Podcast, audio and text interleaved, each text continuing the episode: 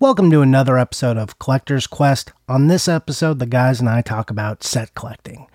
And this is a long episode. It's rambly. It's not as focused as our normal episodes where we have a clear beginning, middle, and end that we want to get to.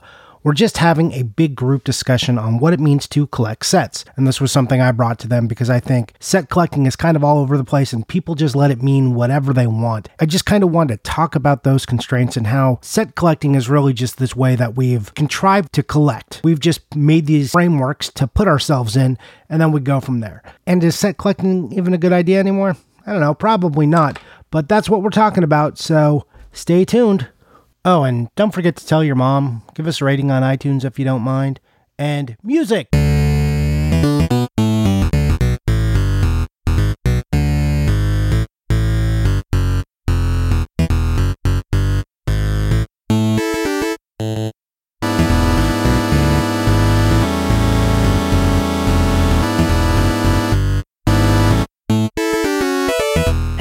Back to another episode of Collector's Quest. I'm Tyler here with Johnny and Stefan. What's going on, guys? I think this is a record for uh, for the least amount of, of pre-show that we've ever done. It is 12:30 a.m. I've got work tomorrow morning and you're not free to record tomorrow, Johnny, so we're just doing it right now. I am Doing it. ready to go. Not so we we recorded this late before. Just I wanted to get into it so we didn't do our normal 90 minutes of talking about nothing before we get to recording. 90 I call that hanging generous. out with my with my friends, but okay, Tyler. You're, you're only doing that because it's quarantine. Normally, hanging out, we would be at PRGE. You would be sitting down selling five dollar games, and I would be running around stressed out over a Chrono Trigger registration card. Hanging out with your friends is what you were doing while we were waiting for Tyler, and then Tyler showed up, and now it's not. hanging out. yeah. and then it's now just a it's like group that people. awkward conversation when you're like sitting with your friend at lunch and a coworker walks up. yep. Hey guys. You guys don't do that's mean, guys. I like my coworkers. okay. I mean, I know you need to say that because some of them listen, but it's okay. That's right. Don't think they do. My mom listens. She doesn't. I don't work- think anyone cares. So, uh, maybe we should jump into the episode, yeah? Uh, yeah, Johnny. What's uh? This this is your episode, John. So this is a Tyler episode. He brought this uh, idea up to me last week, and uh, he's very no. Uh, this is me. This is uh, and this is more of a thought exercise. This isn't like a research heavy episode. I just wanted to to talk to you guys about set collecting, where we think it is, and you know the the general rules people put on set collecting, and if all that still applies, if if we have it wrong, if we have it right, just uh, you know, it doesn't need to be a super long talk or anything. But I've been thinking a lot about sets, so I wanted to hear some other takes. That's it. Johnny? That's what the episode's Uh, about. I'm curious as to why you have been thinking about sets a lot. Was there a catalyst for that? Uh, well, I'm always thinking about sets. Um, you know, uh, data. A lot of it had to do with the list episode. I'm glad you actually asked this because I was thinking about how we build our list and what I like and what I don't like. And then, like, we put all the things I would want in a list. And then I realized that that was like really stressful for some people, Tyler, uh, and maybe some of our listeners to hear. And it had me I was thinking crying. yeah it had me thinking more about you know a list can actually be reduced what and what i meant to say and we said list a lot and what i really want is a good repository. So more like a database where all this stuff exists and which would allow you to have custom lists. But uh, my problem is with data accuracy and then that made me think about sets and how accurate our sets are. Because really you know, sets are kind of, you know, unless it's a hard and fixed thing, sets are kind of bull. Um, you know, everyone who says they have a full set, with maybe a few exceptions, they definitely don't have full sets. They don't, and uh, that's not. That's not. Uh, I, I really think debatable, and I people are gonna be like, "Whoa, I I've got a think set. I know it." has a complete NES set. Ma- maybe I that, think- I said that. I when I said there was a few caveats, I I assumed like maybe a Braveheart out there, but you know we talk about sets, and that's what I want to ask you guys. What does that even mean to have a set? What what are what are the rules that allow one thing to be a set and not another? And then I kind of wanted to discuss that and more into what Stefan was asking, like what some of my other catalysts for thinking, aside from just the list, was as I told you guys, I've been buying PAL Super Nintendo games off and on, you know, very sparse. And like even the ones I've ordered, it's been a few months. I haven't gotten any. Everything with the pandemic is just shipping from Europe has uh, become a crawl, uh, depending what country it's coming out of. Like these two games I'm waiting on have been sitting in limbo for two and a half months. So who knows if they will ever show up or not. So I've kind of not been buying them. But if you're buying PAL Super Nintendo, and that's like a weird, a weird uh, distinction to put. I have to say, I'm buying PAL Super Nintendo. It's just Super Nintendo, right? It, in PAL territories, which is, you know, you can't just say Europe either. And there's a, a thing that we could get into. I could go through a whole thought exercise on on like what what the proper term is there because it's not just Europe. People say PAL, they think Europe, but it's really PAL territories, which was really just a way to describe uh, color input for televisions and the way a, a signal was read, and then the frames, yeah, and the refresh rate of the frames per second. You know, this different uh, this different hertz rate. You know, sixty to fifty and thirty. Like it's it's a weird technical thing. And the region that is PAL is most of Europe, part of Asia. And this is you have to remember, like some of the confusion people say, "Oh, well, it's Europe. It's not. It's not Asia though, because that's like all uh, NTSC Japan. No, because Russia, which back then was the also had the USSR, even though there wasn't a lot of games coming out of the USSR. But when games went in there, you know, USSR had large chunks of Russia, and Russia still has a piece of it in Asia. And then you have Australia, which is its own continent. Uh, and then you have like South Africa again on another continent. And these are all PAL. So just saying European doesn't work. Right. Um, so uh, that's for anyone who says that um, for PAL, that's what PAL means. So it's not just Europe. Uh, didn't need to go that deep on that. But you also have like again, we'll just NTSC. You have like the Middle East can have that, but it can also have PAL. It can have India has uh, NTSC and not PAL. I think so. There's a lot of weird stuff. And Japan, that's my pet peeve is when people say I'm going for the NTSC set of PS2. It's like, oh, you're getting all the Japanese games too. Like, it's Yeah. such a weird thing to say. Well, except that they do call it NTSCJ. Like oh, that's yeah, yeah, but that's a different delineation, right? NTSC J, NTSC and then there's NTSCM. That's why I'm saying 'cause for Middle East, there's a bunch of them that people don't. And then there's like different ones within the J region, depending on language codes. Yeah. So it, there's not a good way to describe these things, and that's what, and that's my problem with our lists and our sets. And then uh, you can't even say that for Game Boy. There's no such thing as PAL Game Boy. Right. It's region free. There are games that were released in PAL territories In I PAL cannot yes. care about. Well, and the Game Boy isn't PAL because the screen there isn't getting an input rate of of that frames per second. You know, it it is they're just they're all uniform. Right. So uh, unless I'm wrong about that, you can correct me. But I, at least on the GBA and stuff, there's not Like, like you're right. It's the same thing with Game Boy. Yeah, They're the all the original things. Yeah. Game Boy is region free. yeah. So yeah, all the Game Boys are region free, and the DS until the DSi was also region free, except for like one weird one, which is like the Panasonic uh, QDS or whatever. I, There's a iQue. Panasonic QDS. I've never even heard Yeah. of that. that one has region locked on it, and so does the DSi. Like when you get to the DSi, and then uh, the 3DS had some region locking. But before that, all region free. But people will just say, "Oh, it's PAL," but PAL refers to something very specifically, or to territories which don't line up in any organized sense. So what we've done, because North America is neat and tidy with our sets, is we've come out and we've said, I collect a set. It's North American. Or we say, oh, it's I'm collecting the US set. But then we forget about Canada, which is also in North America. Uh, And then we forget about Mexico, which also sometimes has its own independent releases, and Canada has their own. So you're like, I have the full Super Nintendo set. But then you're like, okay, well, do you have all the Canadian variants? No, I have one of each. Uh, okay, well, so does that count for the full set? Do you have the ones that were made in Mexico? Do you have all the ones that came out of that factory? Which revisions do you have? There's just a lot going on with sets, and that's kind of what I wanted to get into, even though I just talked a lot about it. So, Stefan, you asked Johnny what prompted this, and Johnny gave some bullshit incorrect answer. And then he went into what really prompted it. He's collecting PAL Super Nintendo games, and he's really concerned about people calling him PAL Super Nintendo games. No, no, they're both there. Like I said, I you know, you know, I overthink everything, right? So I sit around and I think, and I was collecting PAL, and I I started thinking about that, and then we have our conversation about lists, and I'm like, well, how do I categorize this?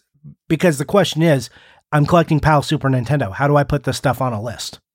Right? How do I how do I look at my list and my database, and how do I make it better? So they they are linked always because most of what I'm thinking about when I'm collecting games is how do I write it on a, a spreadsheet to put in my database? How do I author all this stuff correctly that it makes sense? And I, I'm still not even completely there yet. I have a lot of ideas uh, on how to get there. Unfortunately, I look at all the rework and all the time I don't have, and uh, I don't know when that's ever going to happen. Like it, it's bad enough that I've consi- considered putting an ad somewhere like Facebook or Craigslist for someone just to come and do data entry for me. That's how That that's how daunting. Right? Cuz I'm like, well, this is like I don't have time to do this data entry part. Uh, what I want to do is think and organize all of it.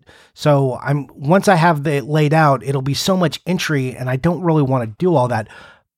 You don't really need to do anything if you get all the if you get all the fields, but then you got to take into account that you know uh, like keystroke errors per per minute of human data entry is is not a zero number, uh, you know. So how do we go about correcting that? Anyways, Tyler, it, so it wasn't just that I'm collecting PAL Super Nintendo. There's there's a lot. It's a complicated answer. There's a lot of things going on, and one of the things I'm always doing, as you know, when I'm collecting is thinking about stupid lists and uh, my database. It's the It- thing I do most. Yeah. I, I mean, I agree, and I have this the same issue as you, and I think the way that I personally deal with it is by ignoring everything I'm not collecting because I I'm only collecting American NES games, so I have a, a separate tab for PAL games, but I only have the PAL games I'm interested in, which are the PAL exclusives, and then I have a, a separate list of the PAL name change games like Probotector, Teenage Mutant Ninja Turtles, but I don't have those in my collection database because I'm interested in like knowing them so I could reference them, but it's not something I ever collect. So I have a copy of Teenage Mutant Hero Turtles, but it's not even in my collection spreadsheet. Stuff like that is all up to memory. Uh, and the same thing with variants. Like, you know, five years ago, I didn't know half as many variants as I know now because I'm, I'm constantly learning about new variants, especially since I joined Instagram, which was the best decision ever. Everyone not on Instagram should join Instagram. I know it sounds super lame, but video wow, games are crazy you, on Instagram. You've come around. You've come around full circle on that, man. Yes. Uh, wow, that's amazing. But like I don't I don't even track variants. I used to just kind of depend on Nintendo Age if I needed to look something up and even Nintendo Age was a little bit up in terms of what was correctly documented. But it- it's come to the point where I think I have to like make my own spreadsheet full of variants because they're not really documented well online anymore and I don't track them myself, so all I'm going off is memory. And yeah, my list is basically super messed up too and I'm stressed out about my sets, Johnny. Yeah, uh, I am as well. And like you, you talked about the PAL ones. Uh, uh, for you guys who don't know, uh, I put a list up on uh, video game site. See, I do post there once in a while, and um, I put like my initial findings, and then like didn't paste half of my list, so I feel bad. But uh, uh, this guy OX Def Code went in and he posted a bunch uh, and got us to almost the full list until I was looking today and. Um, then I found a couple more that I didn't have on there. And then uh, back to our list conversation. So I, I put in like this is for PAL name swaps for uh, everybody. Like if you're collecting PAL games and you want to know, okay, well, which games are exactly the same but had a name swap, and do those should those go on my list or not? And that's like, do those count as part of the set or not? We'll get into that. What you guys think, but uh, that's like the box name can be different than the name on the cartridge, and the box on the side can be different than the name on the front, which goes back to our discussion about PlayStation games. Yeah. So I don't even fucking know how to do it anymore. And I'm just like, man, there there is there is so much because one guy was like, "Oh, uh, you're actually missing uh, a few. Um, these games were named uh, like this, but only on the label." You're like, uh, Oh, yeah, I guess I'm only going by what it says on the box, by on the spine of the box, because that's what I'd read. But I didn't consider, again, you know, like something I've preached about, like looking up all sides, but like what's on the front of the box, and then like what does the card say? Because they can all be different. Like, and the this fun one. Here's a fun example. So we all know World Class Soccer, right, for the Super Nintendo. You guys know this game? Okay, so it's got a big soccer ball on it and some flags on the side, and it is like a common trashy game that you can. It's on the Genesis. It's uh, it's not a hard game to find. Now, if you want this game in Europe, and you have to think again, PAL, but again, what does what counts for the sets there? Or is it are you how do you do a set there? Do you go by the language? Oh, this one was released in Germany. This one was released in France. This one was released in Italy. This one has the UK, and they aren't all released in the same place. So how do you how do you collect a PAL set? Do you just get one of each game, regardless of region and mix regions, and and call it good? Do you have a main region? Anyways, I don't know the right answer, and here's one that like even hurts that one. So Champions World Class Soccer has three different names depending on the region you're in. Thankfully, it's all called Champions World Class Soccer, but if you are getting the British one, uh, it's World Class Soccer uh, endorsed by Ryan Giggs. The German one is endorsed by uh, Sepp Maier. And then the French one is endorsed by PGS, Paris Saint Germain. Yeah, this all sounds like why people stay to their region because the information is a lot easier to understand when uh like like we see we think of uh you know Germany and France and Spain is like these it's like this far off thing they all speak different languages and everything in Europe is closer together and I think easier to process and understand if you live there and are used to it. Yeah, I mean if you and this is uh you know one thing I wanted to talk about on the show another time is like biases and like all the biases people have in collecting, uh, especially when they're giving information and the sources that you seek information from. One is that we definitely have a North American bias here, right? And even more specifically, a US bias. Mm-hmm. So I, it, it is hard for me to sometimes wrap my head around what it would be like if Tyler spoke a different language because you know, that it would be like if I was in the UK and he was over in Russia. That's like the distance we're talking about. And he suddenly, you know, like you just go along the, across the US and you'd hit like seven different languages on the way. The US we're lucky that it's all condensed to just, you know, English.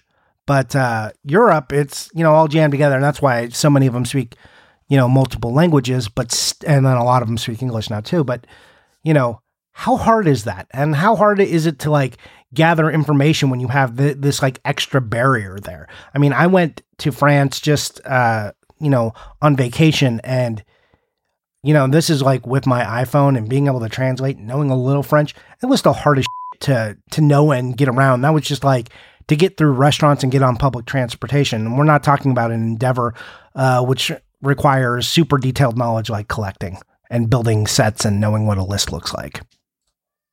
So could you imagine doing that over a, a, continent that has, you know, as many languages as Europe does? Yeah, I've always uh, said that it that I, I feel lucky that I don't read Japanese because if I did, my collection would be twice the size it is now. right? Like if I could right. process all of those lists, then it would be all over. So I, I'm fortunate that I am a one language guy because uh, because then I'm happy with my Eng- my my English language games. Well, and that's but part of the thing about PAL games, a lot of them have just like the English title sitting on them. Some so do some of uh, the Asian games, and I, it's like I don't want to call them Japanese because there's so many different regions over there. Eh, you know, eh, I don't know all the differences. That's the other thing. Like we talk, uh, like we're all relatively big collectors, right? Like I'm not going to sit I don't want to pat our backs too but but respectively we have large collections. Been doing it for a while, you know, fairly well informed. But if you told me to tell people something about collecting in Japan or the subsequent regions or hey guys, uh, what do you know about Comboy? Oh shit, I I don't know enough about Comboy to have more than a two minute conversation about it. I don't know how to help you guys. So, you know, th- there's just my knowledge falls off a off a cliff uh, the minute you cross the ocean. But you know who knows about Comboy? No, Read the Game Shark. I Yeah. read the Game Shark. well, I mean that that's uh that's one of the nice things. Uh, as as few nice things there are about social networks nowadays, is that you have people who who know and you can find experts about certain things and like rely on them. But um, anyways, Well, and it also doesn't help that there is uh, a bias towards the U.S. market in the market, right? Like, right. for, for by and large, the the U.S. version of a game, and there are certainly exceptions, and I'm sure you're running into some of those exceptions in your pal collecting, Johnny. But uh, by and large, the U.S. version of a game is the most valuable, and so people tend to gravitate towards those games, educate themselves on those games, and so there's less incentive. You know, people are monetarily incentivized often, and uh, so there's less incentive for people to educate themselves on foreign releases of games because they are less uh, monetarily valuable. Well, I, and I'm not sure if that's exactly true for like European Super Nintendo. I think on rate they probably rate a little bit more expensive than US games. Um, at least they did for a while. I know that. I, I don't know where they're at exactly right now because again, Super Nintendo's a large set. But so, some of the PAL sets aren't large though. So I've seen some that's people true. with specific like SNES sets for uh, some European country, and they'll be like, "Here they are, all 150 games." it's like, oh, you guys Well, yeah. missed out on a lot there, didn't you? Perfect. So uh, I'm glad you said that for a specific region. Now, do you think that's a set? So that and that's kind of one some of the stuff uh, I want to talk about. I'm glad we got into like what is the world. I, we talked about sets, but I like that this conversation is about how do we collect in the world. Maybe that's even a better title uh, for the episode, Tyler. So maybe like we'll consider that. How do you how do you collect there? A little more organic. Um, how how would you even classify like how do you call this a set? Is it fair to call it a set like North Everything's American? a set. Every every time someone says set, what they really mean is subset, and you just have to add a bunch of adjectives to it until Right. it correctly describes what they're talking about. I Yeah, I- I agree with you actually. Well, and I think a, a, better you, and you you touched upon it earlier. I think always the the region is like the the physical region is more is a better qualifier than the format, right? So um, rather than saying like, oh, I collect NTSC, to actually say I collect US is is more accurate.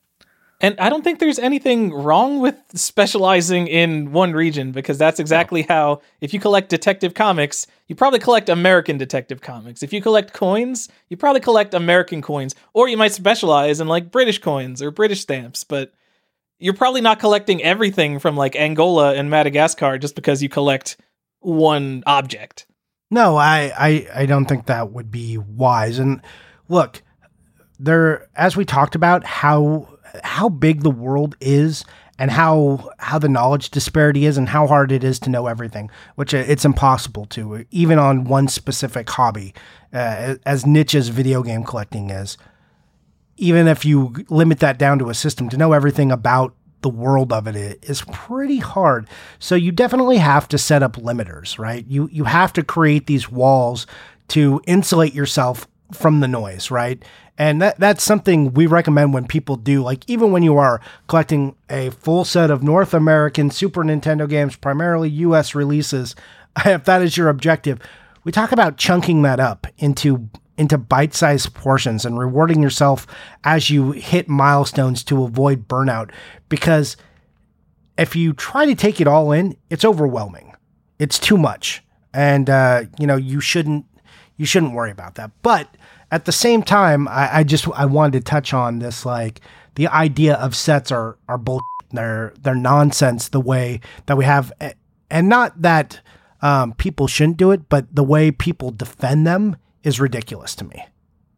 Uh, you know the the idea of right and wrong when it comes into set collecting um, you know what what counts and what doesn't I'll tell people It they're gets wrong. pretty- if, they, if, they're, I've- if they're discluding something for the wrong reason, then I will get on someone and say, faulty logic is different yeah, that's the thing. If if if their excuse is an actual lie, I I will get I will get up on that. Like Stadium the- events is a, a variant of world class track meet. There, that's the classic example. Yeah, that is not a number reason one, to that is discount what's it. That doesn't make any now. sense.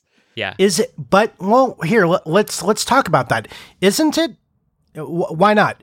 If you said I have one of every game for the U.S. Super Nintendo, I could play any game on the Super Nintendo, or I'm sorry, on the on the NES, and you've got world class track meet. Are you incorrect?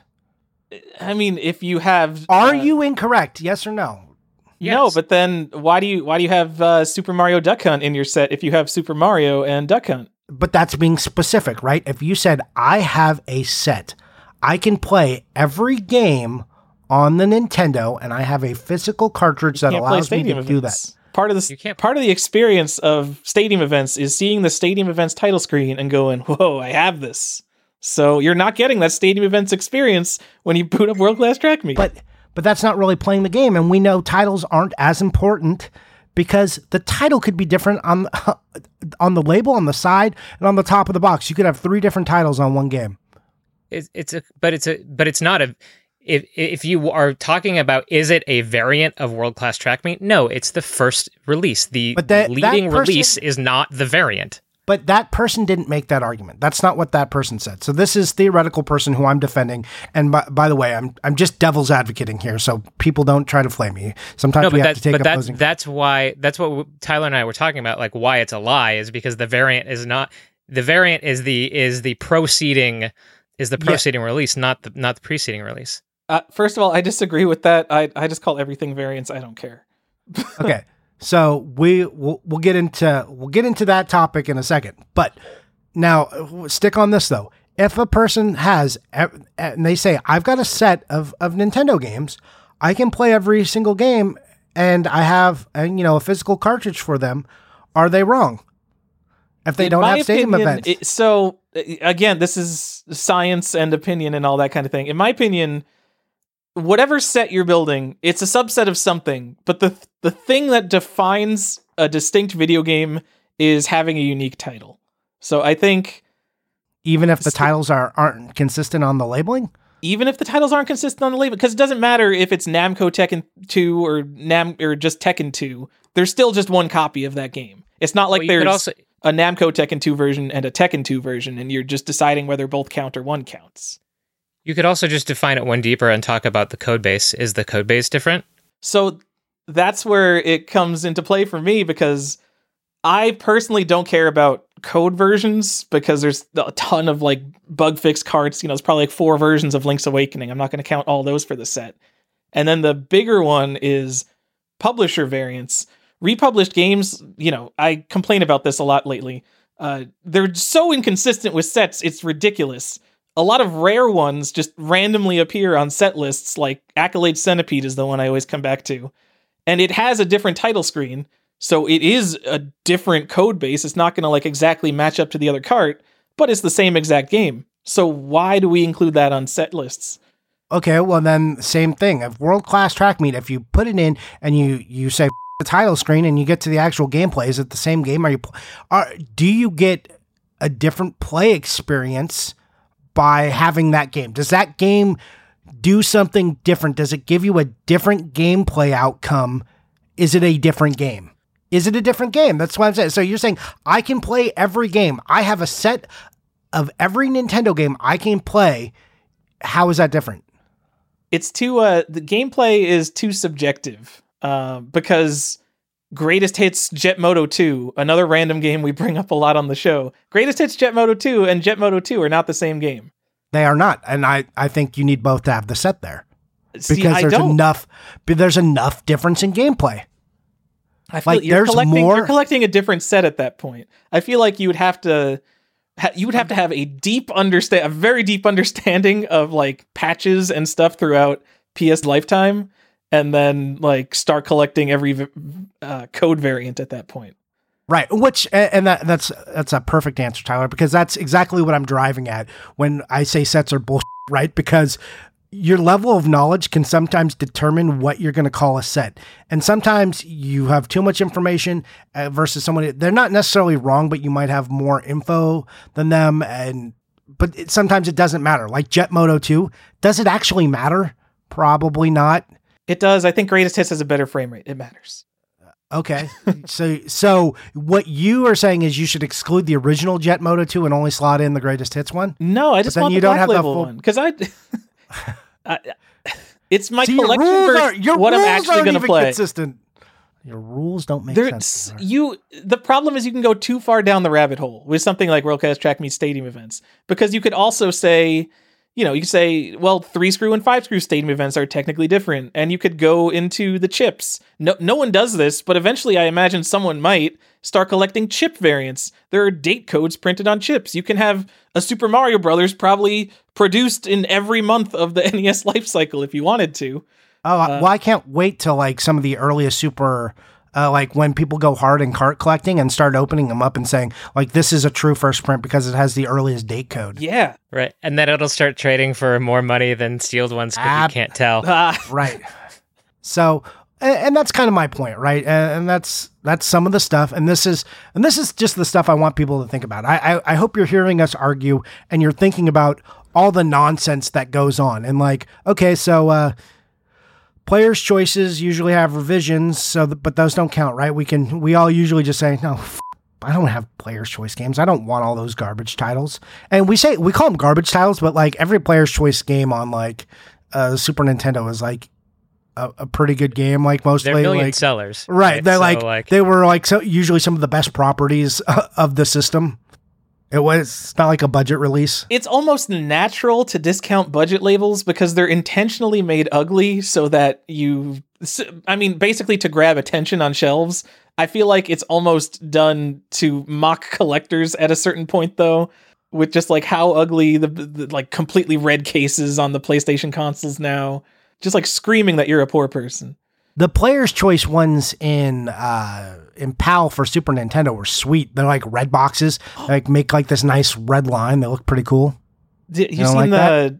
I, we're getting off topic, but the Sega Genesis PAL ones, I think Australian Ozisoft maybe. Uh, they have like the platinum and gold collections. They- Yeah. it looks like the Criterion collection of friggin' video games, and it's Yeah. a budget label. They look beautiful.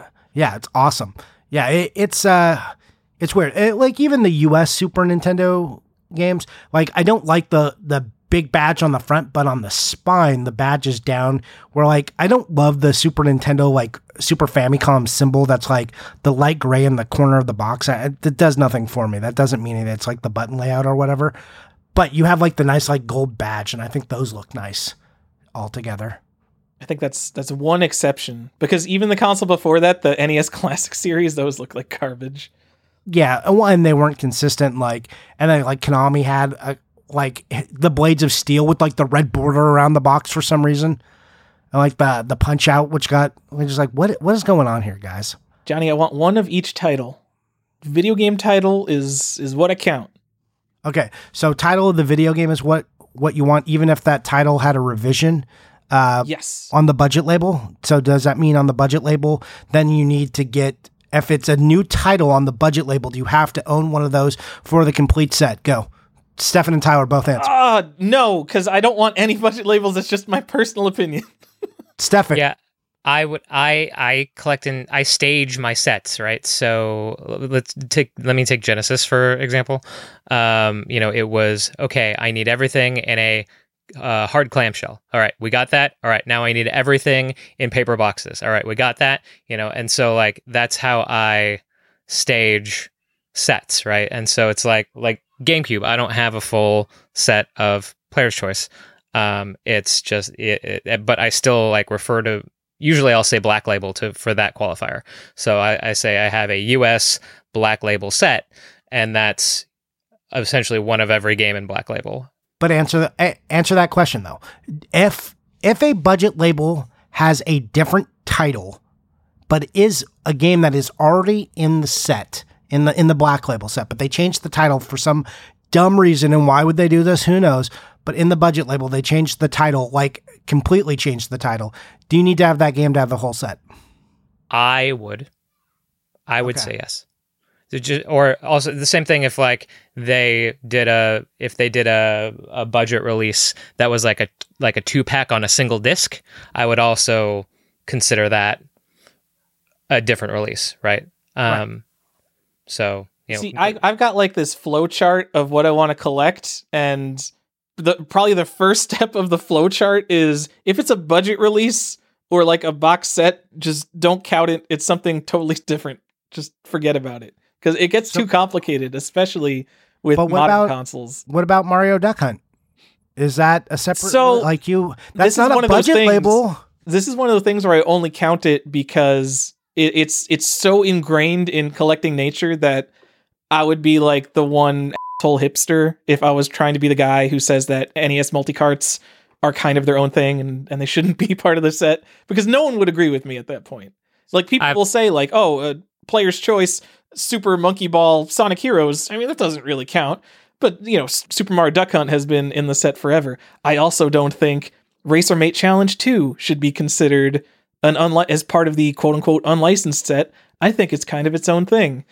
There was people who agreed with me on that at some point, but then I, I agree. over time it, it kind of just got put into the list and no one even thinks about it. They're just like, oh, gotta spend a hundred bucks on a Racer Mate Challenge 2 and then never think about it again. No, Tyler, I, still I want to go back to I want to go back to Mario Duck Hunt for a second, just because I have a question. Would your opinion change as to it being part of the set if it was unreasonably expensive? I mean, no, not really. I mean, I would just I would just put it in the I would just keep it in the set. I, I don't like I don't I hate when people But make if it was like if it was like stadium events money, Yeah, I know. I hate when people make choices based on the the price of something. Like just just be happy with your almost complete set. You don't you don't have to have everything for your life to be complete. That's kind of what I was getting at. There are s- certainly many examples of caveats where someone will justify not something not being part Yeah. of the set because it's expensive, and I was just curious if yeah, that me would and Johnny don't have stadium events. Johnny's Yeah, and- happy with it. It eats me a little every day that I'm alive.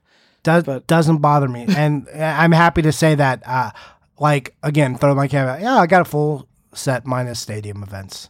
You know, but and that's not even true. Like again, that isn't a true statement because I also don't have all of uh, the Pan Asian games. I don't have you all. monster.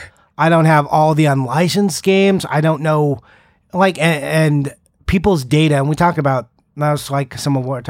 The data on all that stuff, what actually came here, what was physically actually released. That's the other thing people get into. Was it actually released a retail release? Was it? Did it ever hit store shelf? Like we create a lot of fucking caveats to uh, tell people what a set is to get people in line. And what we said at the the beginning of the show is what I like best. Uh, I'm okay on correcting uh, faulty logic, but I'm not okay telling people how to like if, if their logic is sound. I'm not okay telling them that their set isn't a set. But if you got like weird logic, then then it's a discussion, right? Eh, like and have like a consistent thing that you at least try to stick to like i'm not consistent with anything i know that but i've been saying for years on this show i think all budget labels should be thrown into a giant fire so when i see mm, uh, super monkey ball sonic hero sell for $6000 i'm like huh i'm so happy i never want that and you don't have to be like oh you're just saying that because you don't want to spend $6000 on a cardboard box Yeah, which you know you shouldn't want to spend that. But if you did, hey, good on you. Uh, We ever find out and ever come out who actually bought those? Tyler, I think knows one of them, right? Uh, I know I've heard. I, I know someone who knows the buyer of the first Yeah. one, who was apparently a, a major, major GameCube collector. So he wasn't like buying it as an investment or anything. I have no idea who bought the second one though, and maybe third one. Yeah, so I mean, and there there's a lot of you know, people assume things like that go for just full set collectors, but and one of the things that triggered part of my set thinking and like furthered me into it is there was a game that just like sold on the GBA. Um, it was uh, it was like a, a beat 'em up that was like kind of kind of hard to get, but it doesn't come up very often. And then suddenly it was like a hundred dollars each time, and then suddenly it sold for like a thousand. And you're like, what the hell just happened? And I found out the person who bought it, they weren't, they were just, they collect beat 'em ups. They were finishing their set of beat 'em ups across all gaming systems. They, like they have their own imagination for what a set is based on uh, a completely different criteria by by genre. And like way back when, back in the day, uh, early when I was writing my my silly little blog, that was like one of the things I identified collector types and like genre types, and they will have their own idea of what a set is based on their they they all have different rules.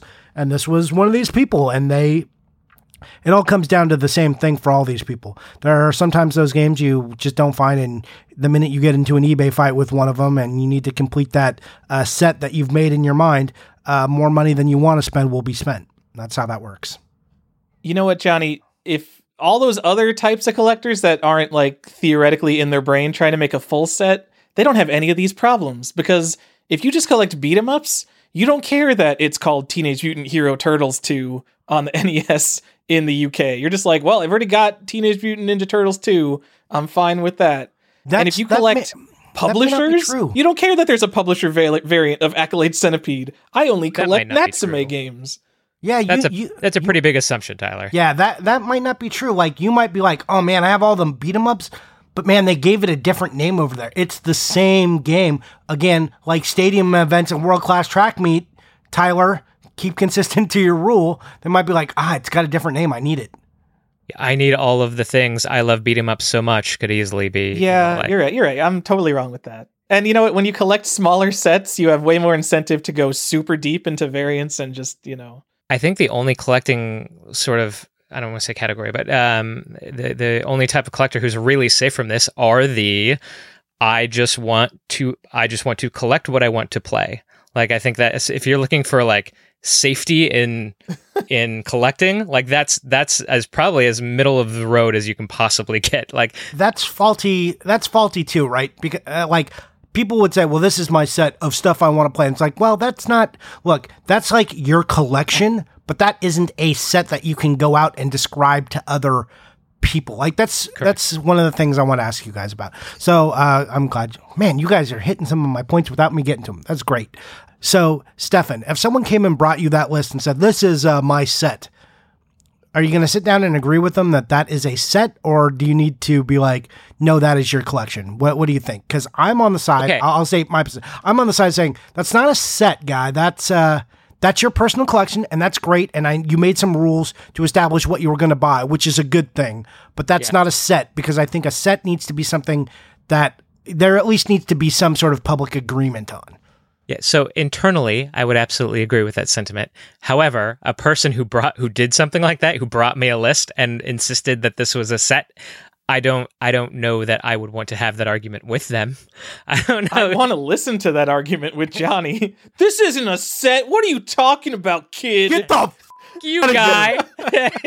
what are you a fucking child? Get out of here! Literally just says Kirby Superstar Contra 3. That's not even the names. name! games. You could at least put a comma between these things. Yeah, just like one big run-on sentence of games. Just like, get out of here. yeah, no. so that uh, it's like super subjective. Like, hey, dude, this can't be on this list of games you like to play. This game sucks. Yeah.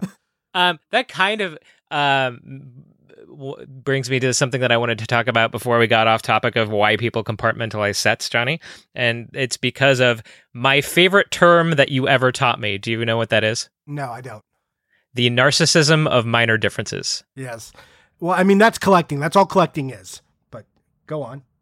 No, oh, j- just that there are there are certainly people who put guardrails on uh, various uh, uh, types of sets because they want an excuse to be better than you, and that uh, you know it's it's a well you know you you know stadium events has to be part of the set because if it's not then you're just a poor right? Like there's also that that uh that sort of like oh well if you want to if you know only people who only people who uh you know can't afford uh, CIB collecting uh collect card only like that that's a big one that I hear a lot Oh, Um, for sure. And I like, but again, people's goals are different, and I that's and that's why set collecting is hard, and that's why defining a set is hard because people are coming at it with different things. And can you imagine, like, if you had like every Nintendo game and your list was just off the cart names and then the box names are different, like you may not even agree, like what the naming conventions are.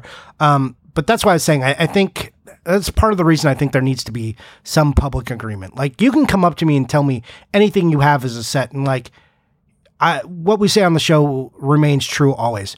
Collect how you want to collect. They're like you can you can take our opinions, but that's what they are. Um, but everything else is is kind of bullshit.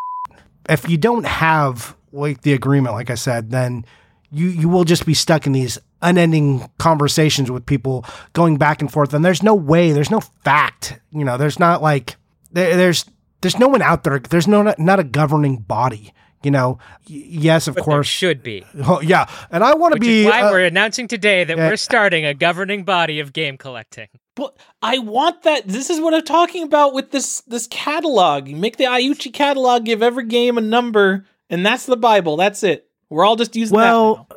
that's tyler that's not that's not that i don't want that i do want that but every time i think about it more like you don't understand how like i'll have to show you guys what the what the starting list looks like because it's not a list right it's it's a bunch of referential tables that need to be thrown into a database but like when i realized i'm like oh my god i need to have a name for i, I need to have a, a name for label for left side of the box, right side of the box, top of the box, front of the box, back of the box.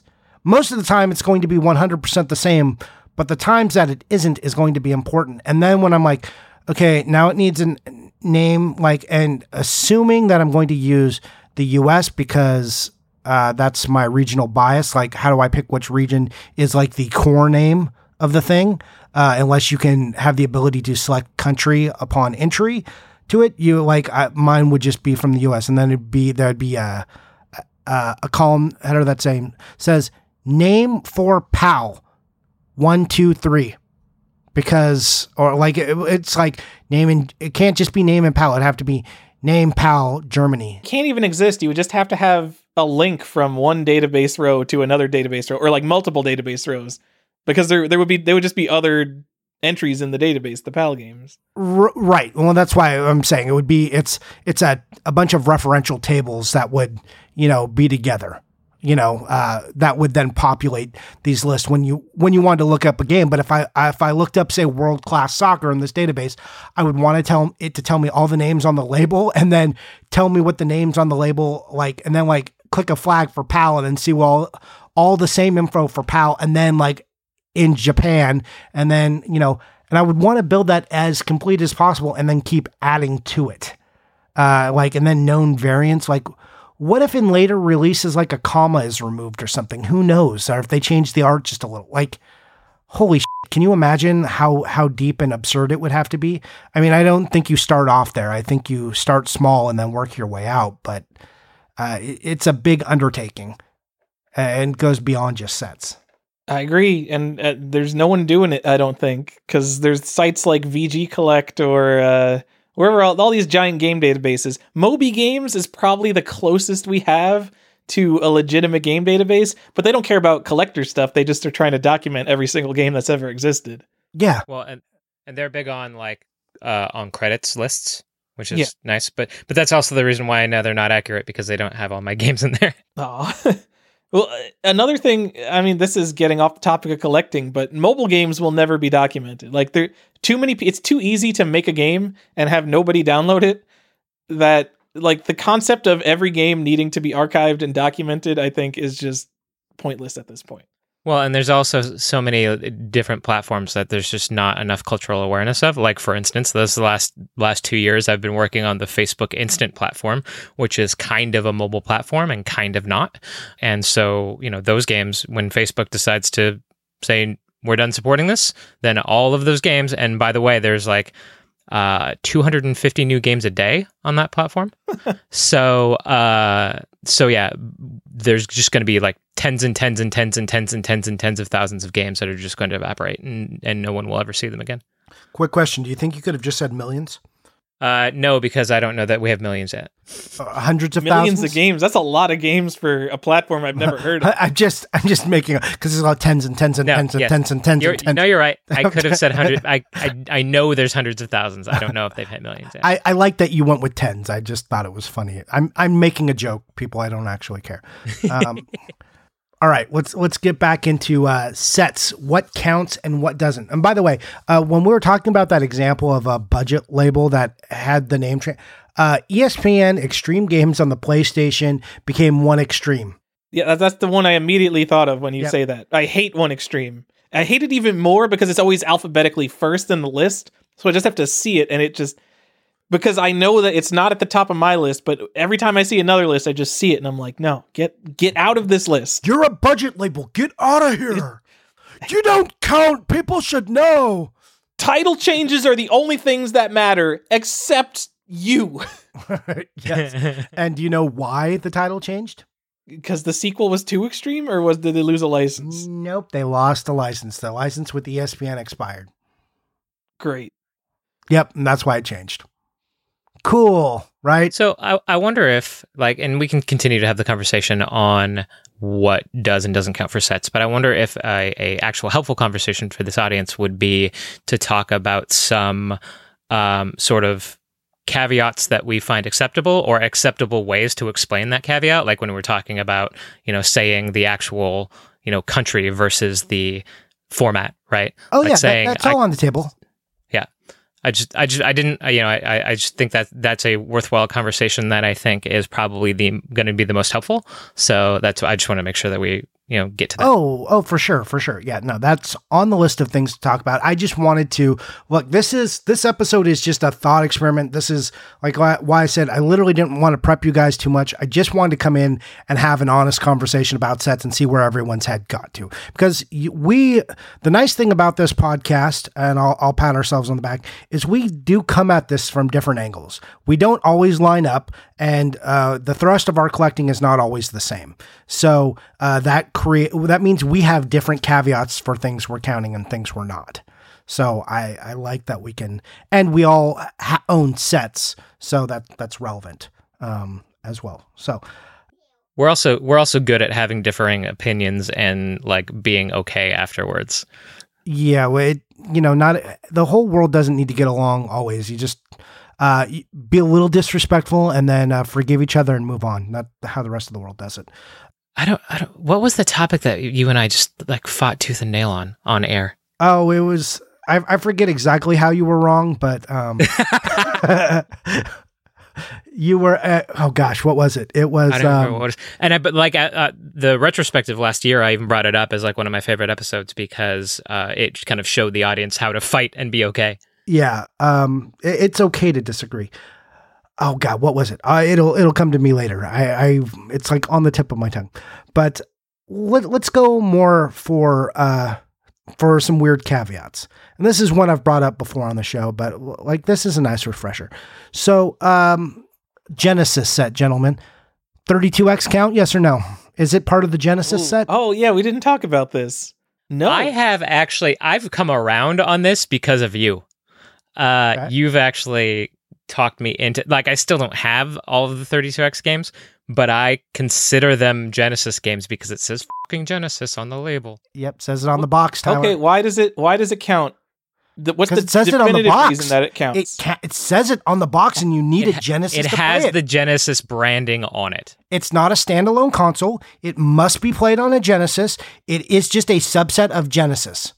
I, I'm trying to. I'm thinking. There's got to be another example where I could apply the like. name is Well, is every PlayStation One game also a PlayStation Two game then, or Maybe one- is it? every That's a Master System question. game a Genesis game? But there's not but there's Not not, a- uh, PlayStation every Master there's not System can be PlayStation 2 branding on PS1 games. you take the two off, it's all just PlayStation. like okay, well here's but, the, but they didn't. So it's a But- different thing. So here's an example of of of something similar, Tyler, that actually I do think counts in two different sets is those fucking Burger King games. Because they have because they're stylized as both Xbox and Xbox 360 games. what are they? How do they work? Like, how do they technically work? Because they're the only three They- games that are like that. They are Xbox games, but they are but the it it says Xbox, but in the 360 branding format, which drives me crazy. Yeah, I, I remember always being very confused about what these were. If they were just like backwards compatible, or they had two different types of software on one disc. anyway my point is my point is those are th- those are a, a a example similar to to my same sort of thought process as the 32x stuff as to why you know games that would count in multiple sets So let let's go a little more. So the the stupid 32X gets messy too, right? Because it doesn't just have one brand of games. It then has the the tall 32X CD games. So what do you guys do with those? Are those their own thing? Is that its own set? Or is that part of 32X? You're saying that might be a in the Genesis set, the 32X set, and the Sega CD set? I'm saying it might like I can't I'm gonna go Because I think it off. might. I'm, I'm just I'm setting you up Yeah. to agree with you. Yeah, well, no, because I want to. I'm going to go grab one and see if Genesis is on the packaging of that one or not. Because if It's it the, isn't, um, does that mean it's its own thing? Is it its own set? Is it a? Is it like this weird subset that stands alone that no one talks about and just lumps it in with 32x because 32x is on there? Like what? What do we If even do with guess, this? Stuff? I would guess most people do it the way I do it, which is 32X and Sega CD are their own thing. And those like five games, I just put in both the 32X and the Sega CD list. And I put a little note like, these are also in the Sega CD set. Yeah. Don't buy these three times. Uh, yeah, uh, very strange. But wait, how do those? Those are just those are basically Sega CD games that require a 32x, right? Maybe I removed those from my 32x list, even though it's ridiculous to remove them from my 32x list when they're like these yellow boxes that say 32x on them. But they're Yeah, but- really Sega CD games. but there's but it like doesn't it the doesn't Fahrenheit. require, game. it doesn't just require the 32x hardware, it requires a 32x cartridge. Like so that's like Does it? there is a What are you talking cartridge about? involved. What cartridge does it have? Isn't there? No, No, it's just Really? CDs. I don't Yeah, know they're what the CDs. f- it uses the 32x for. I don't know how any of that works. There's so many wires and stuff. So, uh, and then think about this one. There's the Fahrenheit game. Uh, I forget the exact title. I'll, I'll grab it, but it had. It's the only. It's the only Sega CD game like this. So it's in the standard jewel box, right? The the the long box, and then it's got yellow halfway down the spine for for 32x gaming, and then you have like the blue long CD boxes. It's a very confusing set, and that's why I usually just say like, and you need the like there isn't a standalone really Sega CD set that doesn't have a Genesis built into it. So you really like to me it's all part of the Genesis set. I would have those long boxes live with Sega CD just because they're the correct size. Um, Mine are a bridge. So like mine go it goes Genesis 32X boxes, the cardboard uh, the like the yellow boxes into the 30 or into the Sega CD cardboard boxes and then into the standard uh, jewel case boxes. you can tell that I don't collect Sega CD because I thought that there was a cartridge in those boxes too. Yeah. So what do you, You, do? should though. so Sega CD is awesome. what do you do with the black Game Boy Color games? Are those in the Game Boy set? Because they'll technically work on Game Boy. They came in a Game Boy Color box. But And that's they just were what's on the released box. in the lifetime of the. But they were also released in. but they were at- in released lifetime for the Game Boy Color. Correct. Okay, what about Pokemon Yellow, which is I think technically in the code it's a Game Boy Color game, but it also has a Game Boy box. It's for the Game Boy because it came in a Game Boy box. That's how I do that. Well, my Sega CD games all come in a Sega CD box, not a Genesis Sega CD box. But no, your but your 32X ones come in a 32X Genesis box. That is that is correct. The 32X ones genuinely have the Genesis. They're all just branding on the add-ons. Well, don't even- this is what I'm saying. This is what I'm saying, that, and this is why I want to talk about sets. Like we do this a lot. We own a lot of sets, and we don't necessarily agree, and we do this a lot and think about this a lot. So how is anyone supposed to come up and then like when when you get into these arguments with people and they tell you, no, this is the set, like you don't know what you're talking about, and like for me who thinks about this obsessively, uh, like a maniac, like you know, I, don't want to put any disparaging terms out there, but let's just say it dominates a, a lot of my uh, free thoughts, and sometimes I've had dreams about it. Okay, because I'm a, a weirdo. When I think about this much, and then I have someone who hasn't thought about it very much come up and tell me I'm wrong about something, the the murder seeps into my eyes and then almost into my hands. You know, it, it's just a hard thing to classify. And, and I think that was really where I wanted to get to on this. So Johnny, I did just grab the Fahrenheit box, and Yep. there is Sega CD branding and 32X branding. There is no Genesis branding. Okay, did you grab? That's I'm gonna not go- the Genesis set then. Yeah, I'm. Well, no, that one's that one I don't have in the Genesis set. That one's in the 32X because, or in the uh, Sega CD because it is in a Sega CD style box too. I'm gonna go grab the um the other one real quick. Uh, some of the orange ones. So well, let's take a look real quick. You guys talk. Yeah. Oh my god. Hi, Tyler. Hey, Stefan. Uh, I feel like we're gonna eventually just come down to what what is a set? What's the definition of set? A logical grouping of things. That's why I wanted the conversation to eventually go to like, hey, let's talk about how you should, or like acceptable ways or helpful ways to define your set versus like focusing on what a set is. Sure. Sega CD games are not part of the Genesis set. Or it sounds like Johnny doesn't even think they are, only 32X games are, which Yes. now you agree with, which is crazy to me. But Oh, I have agreed with that for a while. okay. Uh, but yeah, if it didn't actually have the Genesis logo right on the box, I wouldn't. But it, they sure do. You know what else doesn't say Genesis on it? Outback Joey. That's a heartbeat Eh. personal trainer game. No, yeah, I mean, well, yes, and that that's a that's a tough call too because the Heartbeat personal trainer is a Genesis. um, Mm. A Super is. Famicom is a Super Nintendo. no, no, no, but like they they actually took a physical Genesis, removed the lid, and put a different lid on it. But they have a different lid, so it's a different object. This is now Theseus's ship. Where Yes, are we true. replacing things and is it the same object? Yeah, yeah. Is is the Heartbeat personal trainer a Genesis? don't know. Mm.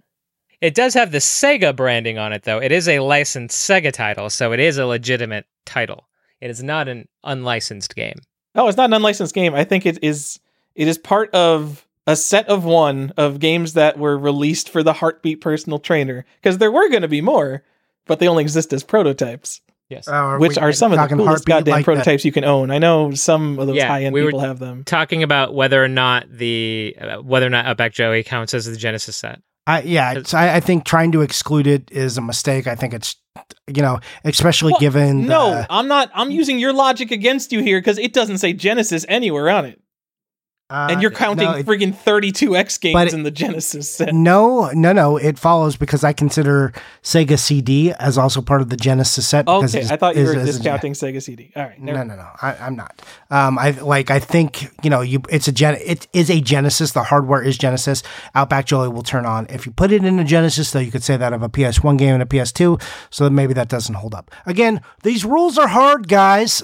I mean, there's no there's no right answer either. It's it's just No. how your brain processes logical groupings of things. Because there are some people, wrong people, but you could say that Mike Tyson's Punch Out is an NES black box game because it fits most of the things that go in the black box set. Same with like uh, all the silver box games. You could count that as one big set. I count them. I count them, and uh, like uh, the series games, like that's what I count them as. I know everyone calls them black box, and I, I use that because uh, it's you know popular nomenclature, and it helps me describe what I'm talking about to people. But my black box stuff is pushed to the side, along with my Punch Out, and my Metroid, and my Kid Icarus, and my Rad Racer. Those are all because they are part, you know, like racing series, education series. That's that's the subset to me, not not the color of the boxes. Popular nomenclature is how some how we've gotten into some messy stuff with territories, though, right? Like because honestly, most people use the term "pal" as shorthand for European. Ooh, I had a really good conversation about this, but go on. Right. And I'm not saying that that's right because obviously we've just spent like an hour talking about how that's wrong, but but that is like part of the reason why we got into this mess in the first place just like people uh, have gotten to the point where the most mostly North American is shorthand for US, which is funny because US is easier to say. Um, but uh, but you know it's it's it's that's how we've sort of gotten into these problems is because it's just it's easier to talk about for a lot of especially if you're talking to someone who is not uh, a game collector right like if i if if if i say i have a north american set to someone who doesn't collect games most likely they're going to think if we are standing in the united states when i'm saying this they are most likely going to think i mean a us set Well, also, if you're talking to someone who doesn't collect games and you say, I have a complete Super Nintendo set, that's what, and what they're asking is, and they're from the US and this is where they grew up, they're not thinking, well, what about all the European games? Hey, that's weird that you said you have a Super Nintendo set, Stefan, because I'm aware that in Europe it is also called a Super Nintendo and you don't seem Yeah. to own those games. They're going to be like, "Oh, you mean like a Super Nintendo Super Set? Yeah, I had one of those too." Yeah. yes. Uh, we can get if we want to go down that road. Uh, I've got some of the 32x stuff here that we'll talk about in a second. But if we want to go into communication, which is uh, as you guys know, I was a comms major in college. Um, as, my it's the main bulk of it, and uh, rhetorical theory and research. But one of my favorite things to talk about is communication and what it means and what is successful communication and what isn't. And it, it comes down to the goals of the conversation at hand, and uh, the goals and the rules change depending on the audience and the sender. So uh, if you're we're getting real nerdy here, uh, break out your uh, you know comms 300 books. Here here we go. So a message is not successful if if a receiver does not receive it, right? So that's why I use popular nomenclature. It's not communication. Like if I need you to know what I'm talking about, I'll say the black box game, black box games, even if I in my brain know that that is not right. If depending on the time and like how much of the message I want to convey, depending like what I need to get to you, what the true message is, I will break it down to that, even though it's not correct. It's correct enough to mean the message is successful. So, what is more important to me? Being 100% factually accurate or having a, sec- a successful uh, message received? And in communications, we would say the goal is for the receiver to receive the message uh, successfully, right? And then you would at- layer that in with with the most detail uh, appropriate to the situation, you- and you would go on from there. So uh, it, it depends. Like a lot of that in, depends on what your intent is, and people do this all the time. We are all part of these little communities, right? In these uh, little speech communities, we throw terms around like black box, and it's a universal term in our community. We all know what that means but we step outside of our community, say black box, people look at you like you're a dummy. You're like, what? And then you suddenly have to, your message wasn't received. So then you have to start explaining, oh, well, the original Nintendo games that were released came in these black box games. And that's not entirely accurate, right? Because there's some other s- stuff like, and you're not talking about where it was originally released in Asia. Like, you don't get into any of that. You just start giving them enough information to understand what you meant. Right. So, anyways, communication. If you want to get nerdy about communication with me and talk about communi- comms theory, like deep theory and like uh, how language and you know and shared meaning, if you want to get into that kind of stuff, I'm always available for a three hour conversation that goes on uh, when we should be sleeping. Those are like my favorite things. Um, it's like one of my big passions outside of game collection is is getting nerdy about communications. If you want to have a fight with me, like uh, I know a bunch of uh, we got a bunch of stodgy old people in here who are like, I hate emojis in speech, and I'm like, I think they should be used in business communications, and people's head really explode. And I do use them in business communications. well, they they've become far more acceptable in business communications because they relay information quicker. Um, you know, and they allow us to convey emotion, which is a lot of times absent from business speak because we don't know how to professionally include it.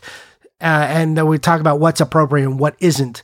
Emotional intelligence has become uh, more important to businesses in the over the last few years. Some- I some mean, it's always been important, huh? Some businesses. Yeah, but uh, but so I think part of that is like it's it's part of that too. Like like uh, you know, if I'm using emojis in a in a business communication, generally my um, whatever I'm trying to convey is going to be conveyed uh, received closer to uh, intended as if uh, you know as opposed to if I didn't. you know it it always comes down to uh, who the audience is for me like how much of that i'm i'm gonna layer in. But that doesn't have to do anything with like my personal thoughts of what i should be layered in. Anyways um we could don't don't get me we're down a way left path. Um but let's let's get back to uh 32x so tyler Oh my god. what uh, we're talking about the big cardboard box, not the standard 32x box. And if you want to get real annoyed, uh, everyone go take a look at your. If you have Doom for the 32x, go look at that. That the Genesis is below the 32x, and on every other one of them on the spine, it's above it. It's a super annoying thing. And the 32X logo is backwards on Doom as well. Yeah, Doom is the worst. Is the worst thing on there, but um, if you look at the big cardboard boxes, and for instance, I have Corpse Killer out here, and there's a, there's all there's this Corpse Killer Sega CD 32X box. It's a big like uh, flip style uh, box. It's as big as a jewel ca- uh, as a um, Sega CD jewel case, but it's made of cardboard, uh, very much like the PlayStation long box cardboard ones, like in that vein. Okay.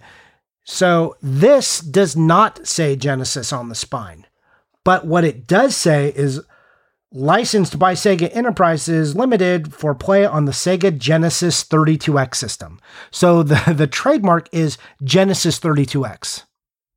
How did, does that change your mind? Not at all.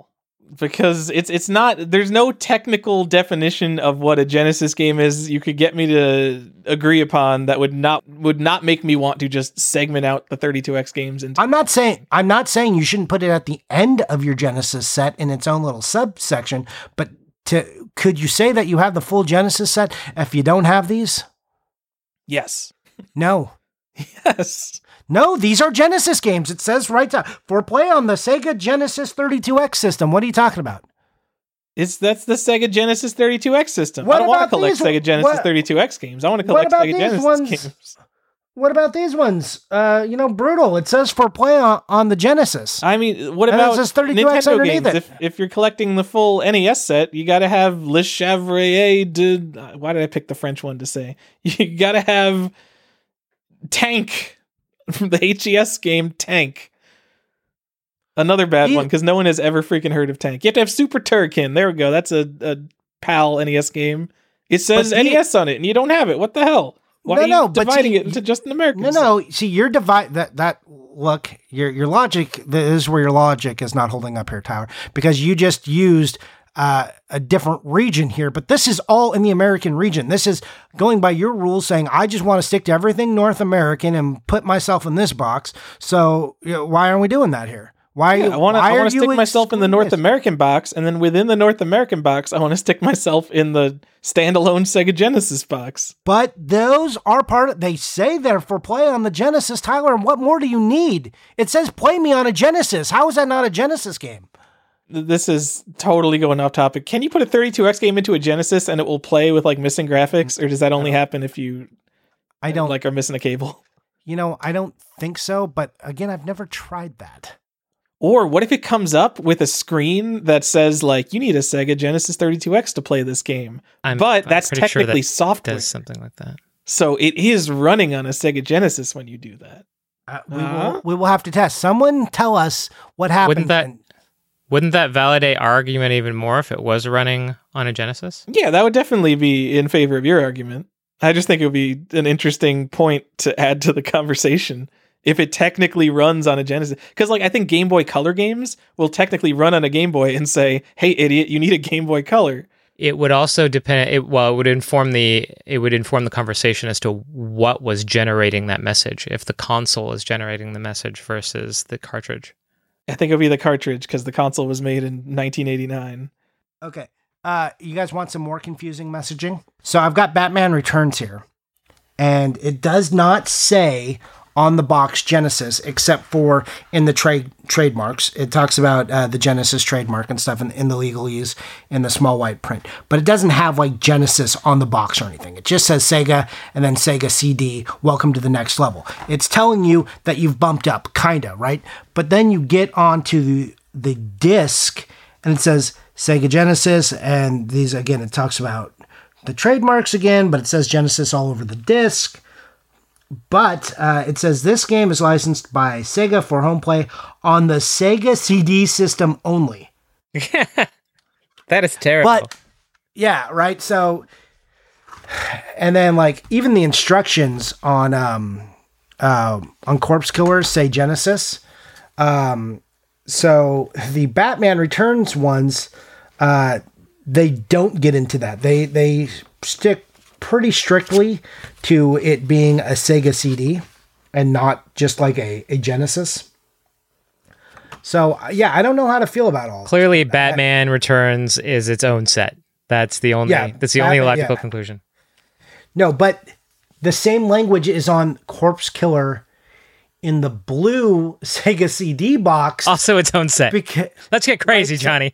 because the the Corpse Killer. So if you don't know the Sega CD boxes that these cars, so if you have Corpse Killer and you've got the 32X box, it's like got the yellow 32X spine on it. But then there's a blue one that's just Sega CD, which then has all the Sega. It has the same language, so which is different. So like, how do we parse this? Like, what are we supposed to do with this information? I th- I think I'm a bigger you're a bigger fan of grouping as much information together as possible and parsing it. And what I like to do is make everything into as small of a set as you can realistically get it and then build whichever sets you want on top of each other. See, what I would like to do is get everything into a system, right? And then be able to filter down to what I need. Yeah. See, I don't want to do that because I, I don't want, you know, an Xbox box set with three wrong. games in it and the same thing as a black label single game. Because I would just always have the box set filter off unless I'm specifically looking for like, oh, I want to see what all the box sets are.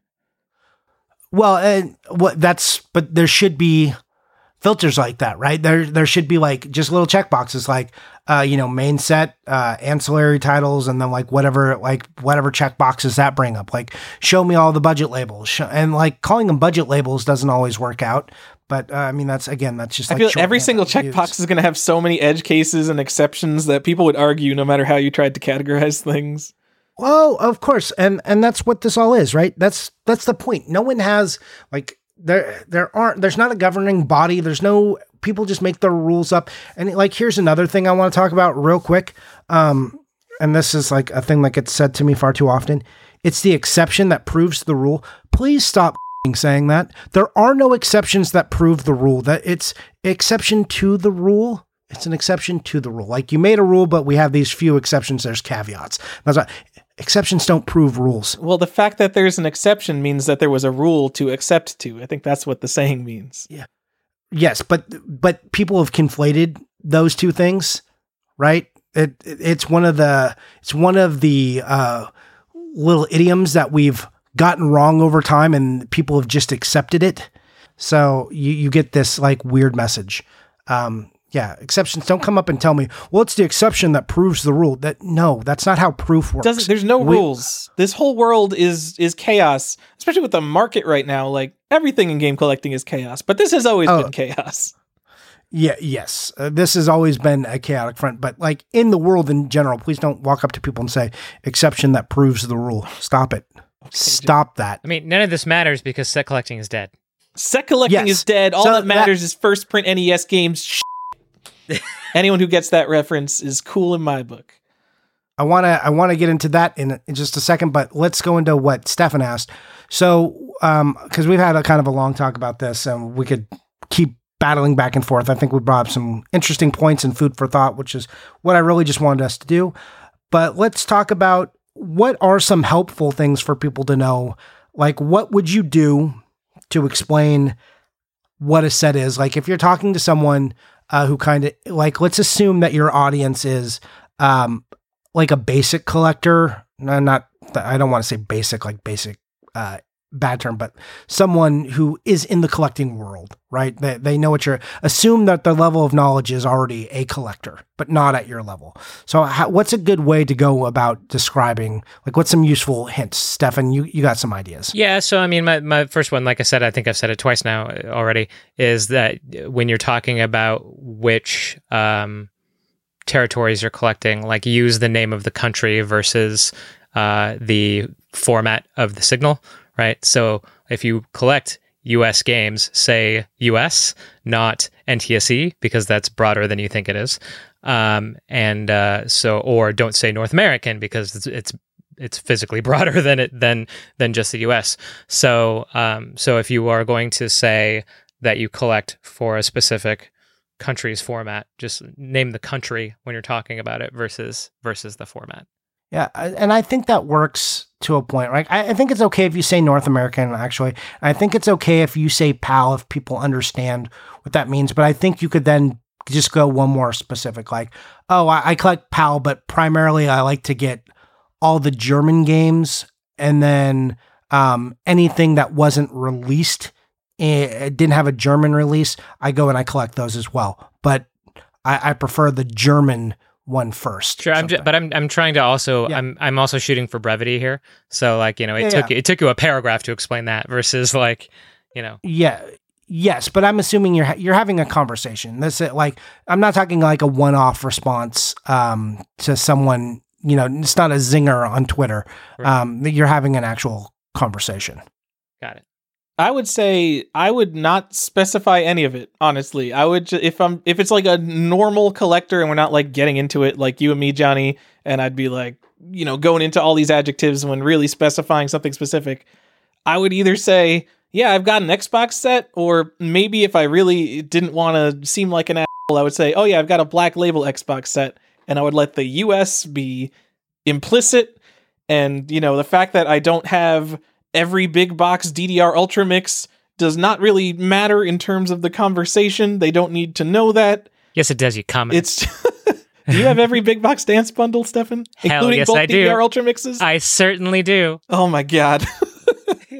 I watched him buy them. It was gross. Uh, just to be clear, for anyone who's not into Xbox, there are four DDR Ultra Mixes, but the first one has two variants. And then there's also a Pump It Up game. Correct. Pump it up. You got that Marc Ecko in the big steel case? I sure, you do. So do I. Uh, can I take? Can I get on tangent? Because I was thinking about this earlier today. Uh, my Marc Sure. Ecko Collector's Edition. Uh, I believe I stole the manual out of that and put it in my regular black box case. um, so, but it's technically the same game that's put. No, no, it's not because it's in the Big Ten. But I have the manual. I have one copy of the manual, but two things that the manual should belong to. I don't do this all the time, but I've never bought another Marc Ecko manual because in my brain it's like I already have it. You I have have to it? put it in the You- right spot That, wherever. it like you can you can flip it back and forth. Like you could make each one complete at your whim. yeah, like Yeah. what what what happens then? I use that exact argument when we're talking about the uh, QVC Maximum Carnage. That is the exact same game, except for, or it's exact same thing, except for one has a Genesis game in it and one has a Super Nintendo game in it. I have both of those games CIB, so I don't, I don't, I've never felt the need to own a separate version, you know, a separate copy of that when they're identical, Oh. except for the the game inside them. Even like the tray that the game fits in is the exact same dimensions. Okay. So uh, I have something going on similar to that. I have Bomberman for the Super Nintendo. I have the Party Edition, you know, the big box. Mhm. And I have the like the full label variant, you know, without like the standard form Super Nintendo formatting on the front. But I don't have like the standard Super Nintendo one. I- I have the box, but I don't have the cart. But I'm like, I already own two Bomberman carts, and I found the box. I'm like, I'll get it eventually when I want to spend like the fifty dollars on this. But I got like the manuals in there, everything. I got a cart set. I could make this the complete one at any point in time. I just haven't because I feel like it's, it's the only thing different here is the box. Like, but we see we say that, but what what if what if specifically the chipset and all of those ones were different? Oh man. Then 30 years from now everyone's going to figure out all the incorrectly paired games they have and there's going to be mass Oh. panic to get The everyone to open downfall of game. Wata. Look at all these games that were uh, incorrectly. These are all I- imps, all of them. this Also, Yeah. Johnny, you bringing up that example is super funny to me because uh, for the vast majority of games, I store the cartridge outside of the box because I want to be able to grab the cartridge off the shelf without damaging the box. So I probably wouldn't even notice that I only have one Super Bomberman cart and I have both the small box and the big box. It would just be like, oh yeah, those boxes are empty. That's the, the cart's not in there. yeah. Oh my god. Yep. That's funny. This- so I let's be YouTube people, and I want people to send us PMs and let us know if people also do this. I don't do it often, but I can think of like the situations where I've done it, and I think it's funny. Not super related So- to the topic, but I, I had to bring it up for some reason. Yeah. Um, yeah, I, I going back to your example, I like your example. Again, everything and I, I love that we get to talk about comms some more. Everything gets back to how your what your audience is and like how you should communicate. Like Tyler and I, uh, and like a lot of you who contact me in PMs, we're going to go deep, or I will intentionally go deep for someone who is a collector to give them knowledge. You know, um, I see it as an opportunity to educate. Also, my background in education makes me annoying like that. Um, so I, I tend to want to teach when I can. Uh, ooh, teachable moment. Everyone hates that phrase, but there, there it is. I've, I've said it, and I appreciate them. Um, but again, depending on who your audience is and like what you want to convey and what you want to get out of the conversation too. Uh, that's part of it, right? Uh, when you're communicating, like, are you just trying to end the conversation and get out, or do you want it to keep going? Like, what what is your goal there? Um, and that depends on depends on the audience, right? Depends who who came up to you and how how it was presented. So all of that um, you have to take into account when um, giving what your answer is. Yeah. Um, I do like being as brief as possible for the most part, though. Yeah, and you can certainly gauge their interest too. Like the other day, oh, it was at it was at Tyler's wedding. We were sitting that we were sitting at at the at our our table eating dinner, and like the the people around us, Johnny, I don't remember who who else was sitting at the table, but they were just like randomly incredibly interested in like the high end game market. And like as oh, yeah. I was like as I was talking, like I was shocked. Like I just kept giving them more because they were just like on the edges of their seats, and I was like, I don't understand why you're so interested in this, but cool. And so like in, an environment where normally I would have just been like, oh yeah, whatever. I have a lot of video games. Like I we, we were talking to them for like I don't know what like half an hour about like, yeah. The, so like, it was like a very Tyler's granular boss. look at the high yeah. end of video games. Yeah, because uh, when we started that conversation, Tyler, it was with uh, like your boss, the the blonde haired guy. Yeah. Um, and then it was the guy whose wife just had a baby, and she showed up a little late. I right, and we were surprised they were there. Yeah, yeah, like we were amazed that they had just had a baby and they were there. It was amazing that they they both showed up. It was great. He was my groomsman, so she was required to show up yeah, at least yeah. part of the wedding. Yeah, yes, she showed up, and I was like, "Wow, you just had your baby, and like you look this put together." So kudos to her for that. And then like being randomly interested in the bullshit that we were talking about. But yeah, like the conversation started out, and Steph and I were talking, and like Stefan, you could tell I was keeping it at the most basic. Like, uh, I'm at a party, and I don't want to uh, bore you with my totally. my annoying bullshit. Um, so I'm not gonna go. But the, like they kept like trying to eke more out of us, and yeah, I was like, they were like they were like pulling it out, and I'm like, all right, let's go deep. I'm like, okay. Or people like, oh, you're Tyler's friend from the podcast, and I'd be like, yeah, you know, we, we both collect video games. We got like a lot of video games, but then they like would ask specific questions, and you're like, oh, okay. So like I know that this is probably boring for the rest of you, so I don't want to get into this, but all right, you asked me, so here we go. Yeah, and they they just kept eating it up. So my point is is that you can often read the room and make a judgment call as to where you should stop. Yeah. So, um yeah, that, I mean just if I mean like the assumption though is that you're sitting around with a bunch of other collectors, try to if if you're with collectors and not just like at a party, try to be kind of a, I, I think people tend to be too vague to other collectors when we could be a little bit more specific because I think right now, uh, especially now that not all forums are dead, but there's a lot of um, people who are newer or not as informed as they should be now. And we've all sided on brevity. And I think we're at a point where a lot of the influx into collecting right now needs more information than less. Well, I mean, there's also like a, a social issue that like the there's a, a, lot of the like storied collectors in this hobby want nothing to do with those people and actively do not want them to succeed in this hobby, and so like are are brief on purpose uh, to specifically keep them uneducated. Uh, yes, th- that's also true. I'm hoping that the influx of comic collectors, specifically like really dumb purchases that maybe we'll talk about at least one of them later in the show will lead to those types of people who are super motivated to get the best stuff. They they will make these super detailed lists of variants and things like that that the average video game collector is just like super mario brothers i just want one of those. Uh, like there's a bunch of people deep in the hobbies like yeah oh yeah i know all 13 super mario brothers variants or whatever there are in north america but that they don't necessarily have all them. They're just like the weirdos who kind of document all that stuff. I'm hoping that the new people bring in a new wave of information, man.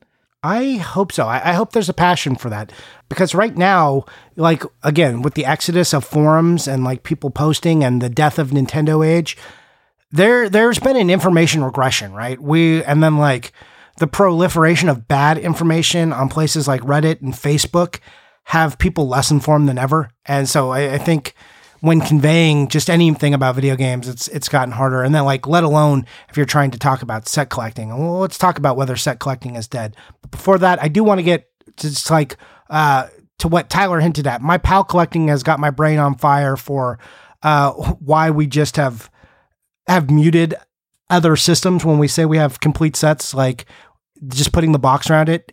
Like for me, it's really easy for Super Nintendo. I was always like, oh yeah, it's like my brain always just assumed assumed Europe and Japan and uh, Asia and the rest, every region that wasn't North America, they had uh, they had Famicoms or Super Famicoms, but that isn't true. They had you know Nintendos and Super Nintendos and N64s. Like the names weren't different, so I don't know why my brain just automatically did that. So I don't know if you guys did you guys do that at all for sets? What? Say the question again. I did not. Yeah, sorry, I, I lost track. Sorry, maybe I, I wasn't really super clear. It just like uh, when I was thinking about collecting for PAL, and I real I had this moment that I realized that in my brain I had just kind of sanctioned North America as the only thing that was like Super Nintendo and Nintendo, but really, like I just made the rest of the world Famicom and Super Famicom when that wasn't true. Oh no, I So did not do that at all. I just know to Like- ignore those foreigners. Yeah, so my brain for some reason was just like all of that is Super Famicom stuff, especially because the Super Nintendo carts over there. Like it's very confusing because it's called the Super Nintendo, but then their Yeah. carts look like Super Famicom carts. And then in Japan and those regions, it's Super Famicom and they have the same carts as the European and PAL stuff. And you're just like, what is going on? But it's called Super Nintendo. Why didn't we all get there's no consistency. And their Super Nintendos also have the colorful buttons, and we have the purple ones. Yeah, my brain was just like, yeah, like the Famicom one. So my Yeah. brain was just like, that's all Famicom, just Super Famicom. I don't care. And then like I was thinking about, it, I'm like, no, that's actually a Super Nintendo. So if I say I have a Super Nintendo set, I should at least go get those titles that were, um, you know, re- unique to releases over there. That that's what got me started and like really brought me on this kick. So that was just like my last point there. Um, now now to set collecting. Is it dead? Stefan, is set collecting dead? Um, I mean, I think it's certainly not the like. I I, I feel like when I started uh, in this hobby five years ago now, everyone that was like, everyone in my echo chamber who was also collecting were set collectors. Like I feel like I feel like not being a set collector has it used to be like, well, what do you mean you're not going for the set? Like everyone goes for sets. Like why? What, what's going on? Like whereas like it's not an exception to the rule now to be to to just like buy what you want or doing subsets. Like like when I started seeing people doing a lot of subsets, I kind of went, huh.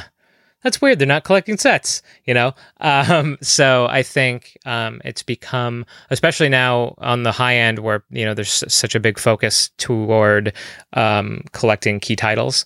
Um, I think that that um, collecting sets is more of a niche than it ever has been before, or at least for a number of years. What do you think, Tyler? I'd say I'd mostly disagree. I know that I see, you know, obviously, uh, you know, some newer speculator type people coming in and they're only going after the key stuff. And then I do see more people kind of burnt out on set collecting who have sold off and they're just going after the stuff they actually like now. But on the other hand, if you go on places like Reddit with full of like the garage sale crowd and the thrift store crowd, everyone wants a set. They they don't want an NES set, but they'll be like, "Yeah, I want the Wii U set because it's like fifteen hundred dollars for the entire set, and if I chip at that over time, that's super attainable." Or they're going for thirty two X because it only has like one expensive game, or they're going for you know Xbox or or something that maybe has a lot of games and is is cheap to to chip away at, and it's not as intimidating as you know Super Nintendo complete in box. Um, I think there, there's definitely a bigger variety of ways people collect now because when every game cost two dollars 20 years ago, you know, it didn't make sense to like be like, well, I'm gonna buy the 50 games I want. I'm gonna spend $150 and and that's it. Because it, you know, 20 years ago people didn't have uh, you know, big collectors didn't have 10,000 games uh, sitting around. Uh, so there was always more to collect. But uh, no, I think uh, I still think that people interested in newer consoles who are still collecting, you know, stuff that we don't even think about because I'm just like, ugh, PS3, who would want a PS3? I think plenty of those people still want sets. Okay, I, I like that you guys have differing opinions, and I I think I live somewhere in the middle of of both of those opinions. Uh, I, I I think a lot of set collecting is dead. I, I think a lot of the prices have become so absorbent and so ridiculous that um, you know it, it's very hard to justify. Or why would you even want to? Why would you want to go spend that money on that kind of stuff? But like you're you're not wrong when like I still think the dream of a lot of new collectors who stumble into it, like you get this passion, like oh man, maybe I could get every game ever. Like I, you know, that's still like the little kid dream. I could maybe have every game ever for this thing because I love it. And I, I don't think that's ever going to die. I, I think that's like a thing that people will think, and then the few extreme will do it. But I think the ability to do sets, especially on older stuff, is dead. Um, so I think like Tyler is right that they go for like they're just looking for stuff that's more obtainable.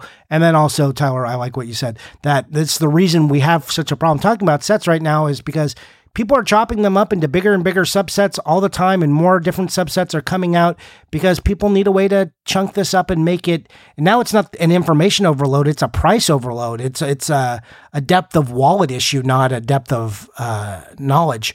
So, um, you know, people are are trying to construct ways and frameworks and in order to uh, you know, say like, look, I completed this goal, and, and that's important. It, it is important in collecting, and I appreciate the people who do it because if you're just out there willy nilly just buying everything, it is a it's a long and difficult road, and you will just wind up with a, a pile of Maddens for every system, and you will be sad one day. I took something out of my eBay cart today because I'm like, seventeen dollars. I would rather have seventeen dollars towards stadium events and I didn't buy Ooh, it. It was awesome. What, what what what did you take out of your cart? I'm not telling you. I'll tell you after the show. It was really stupid. Okay. I'm embarrassed to say that's how bad it was. Do you have a stadium events fund, Tyler? I don't have a stadium events fund. I have a price. It's five thousand dollars. If a loose stadium events drops to five thousand dollars, I will buy one. If it continues to go up, a loose NES game theoretically, if everything, all that matters is condition and importance now, loose stadium events should be going down in price, not up in price. I realize it's one of the most iconic collectible games of all time. But that's my price. Uh, I'm not going to try to chase it. I know it's a terrible time to buy it. I saw someone asking uh, twenty thousand dollars for one, but I'm, I'm, not. I'm not trying to play that game. But uh, if it comes down in price, I, I, I, I do want one. That, my my point I, is is that that you know you can't it, you're using logic of like, oh, I'd rather put this seventeen dollars towards stadium events, but you're not doing that. Like you're not actually going to put that. But I'm putting. So I know, I know, stadium events is just kind of like theoretically the number one thing on my want list, but because of all the other conditions, it's it's not anywhere near the top of my want list. You know, but that'll go towards something that is at the top of my want list. I want the the third Left Bros Super Mario Three variant. I think that would be a cool thing to have. I think okay, was I don't. Yeah. Just kidding.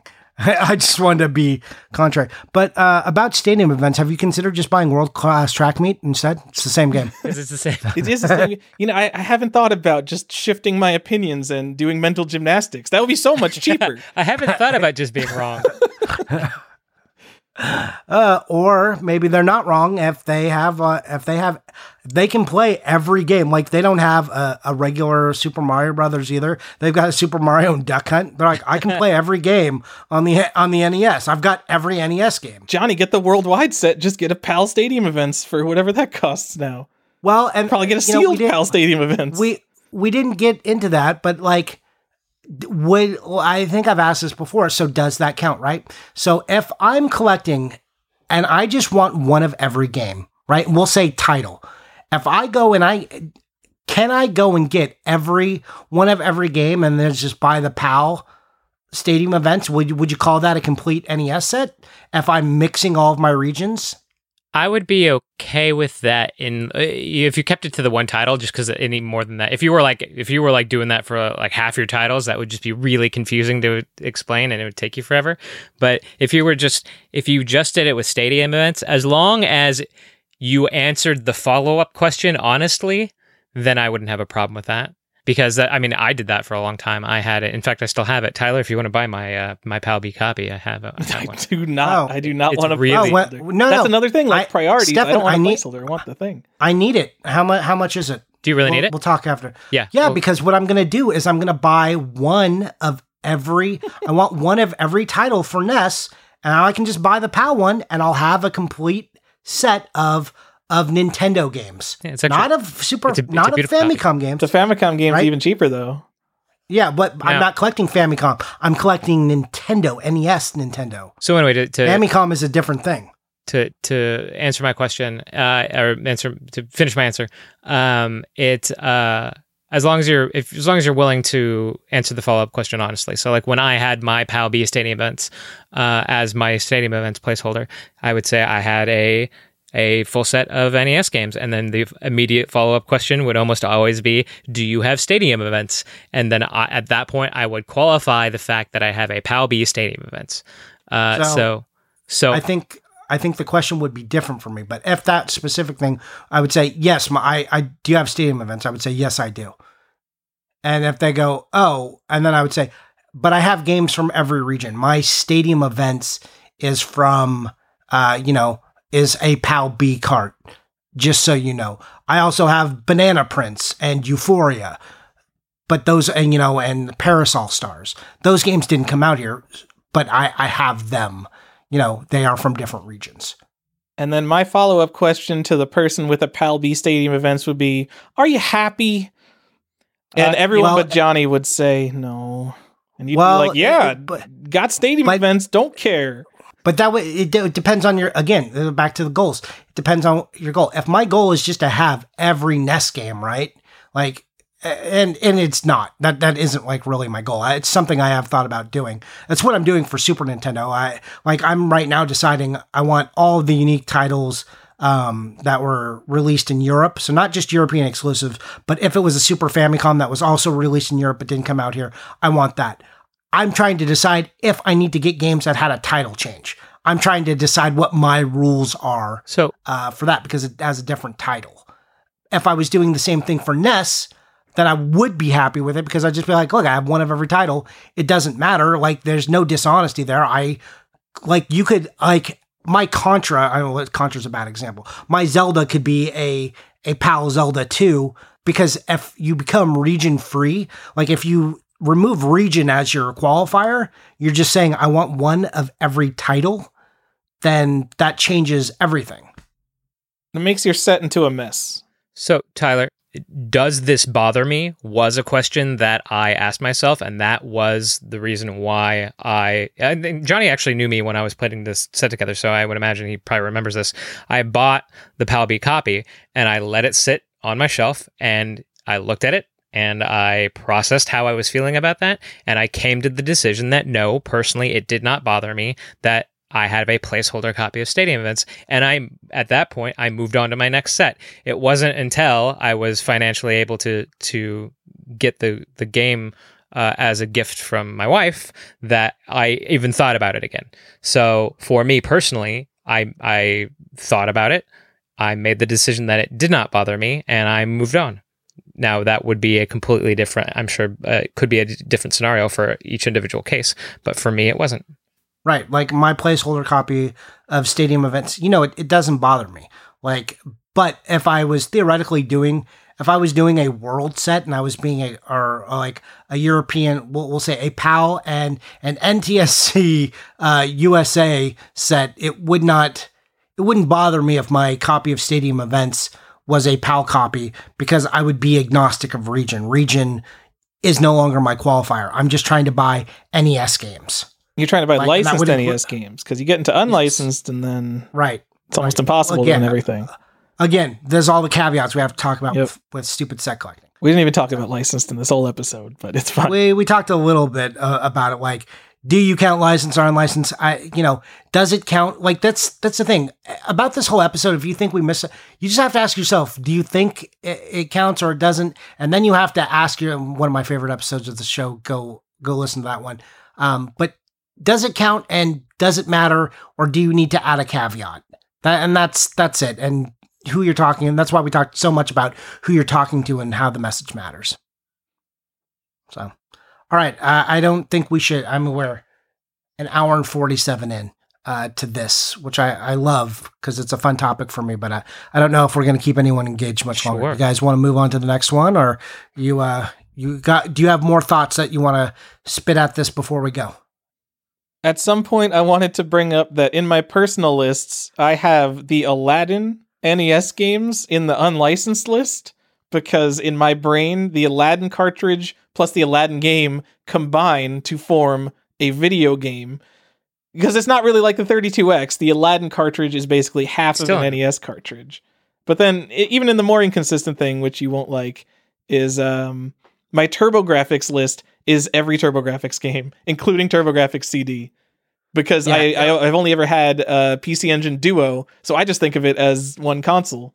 As one console. Yeah, but it's not. There's right. So for people who don't know, there's TurboGrafx. There's like the there's TurboGrafx 16. There's TurboGrafx CD and there's TurboGrafx Duo, and those all kind of had independent things. I mean, then if you get like PC Engine and and SuperGrafx, like there's once you leave North America, it gets even stickier. But um, yeah, for the North American set, it's like to me, it's three distinct systems. What? Wait, that's three distinct systems Wait, for you. the Duo and the CD.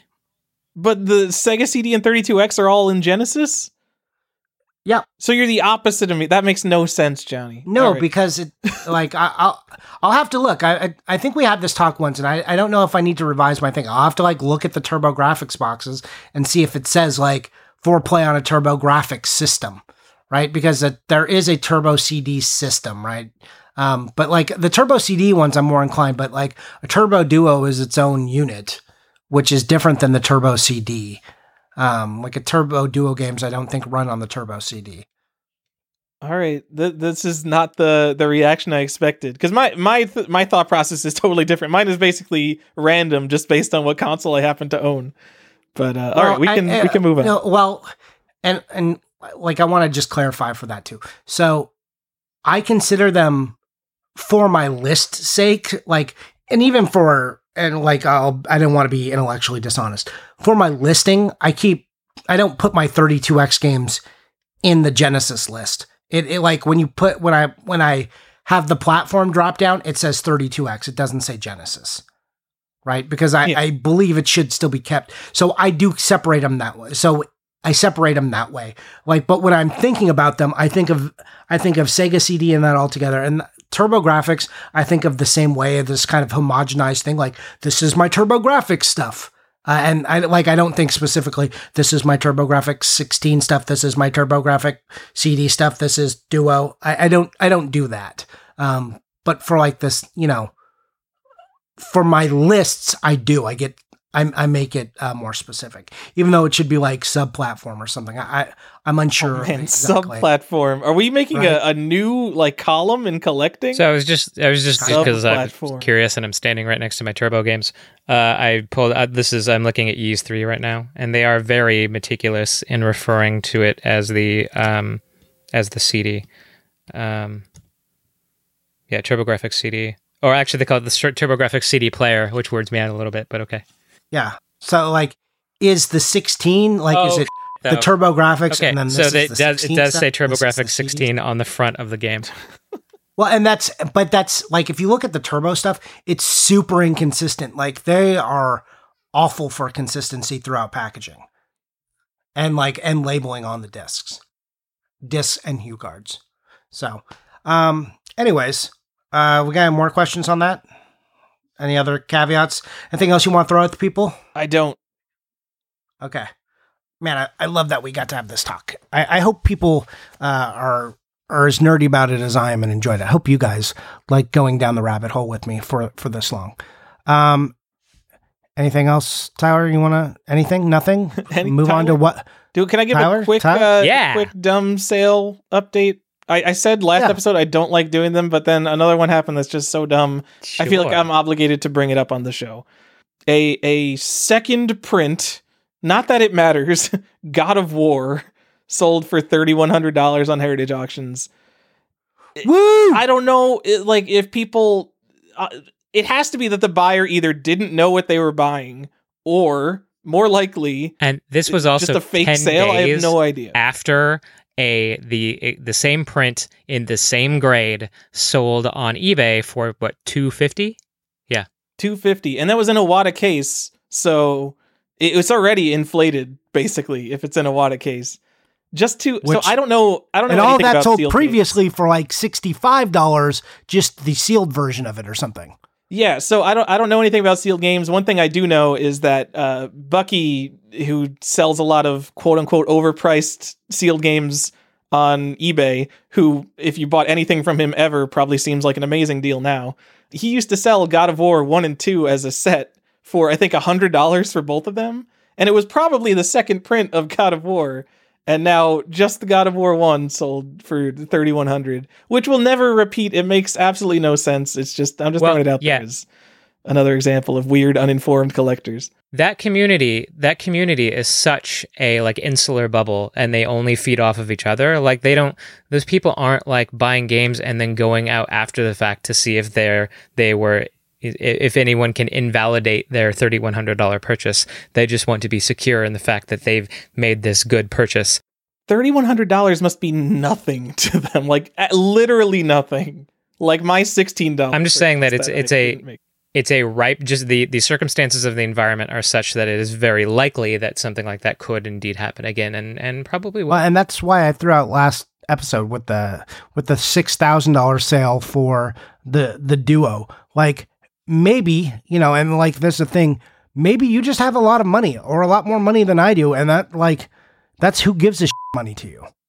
Like maybe three thousand dollars just doesn't matter. Maybe three thousand to them is just like that's my uh that's It's like some of my book I can't budget. buy now. That that's my but that's like my lunch budget for a week, I guess. So, but whatever, that's not that big a deal or something. Like who who knows what that what that amount of money means in their life? Like if you think about people who are stupid rich, like six thousand dollars is uh, you know, not a lot. They they've they've bought bottles of wine more expensive than that and then drank those bottles of wine and thrown thrown away their trash. So, you know, it just depends on your which to be clear you that are. trash is the rest of humanity Yes, yeah. All right. Uh, I just want to say that it's not like they didn't check eBay or anything because there was one other God of War sale in Wata. Uh, it is in lower grade, but it went for $138. So, you know, 30 times what it sold for six months ago. Woo! Um, Goodbye. Actually, I, I was thinking about bringing this up. Uh, there was another sale which was surprising to me. It was a loose hot slots. What do you think a loose hot slots went for? Four hundred and fifty dollars.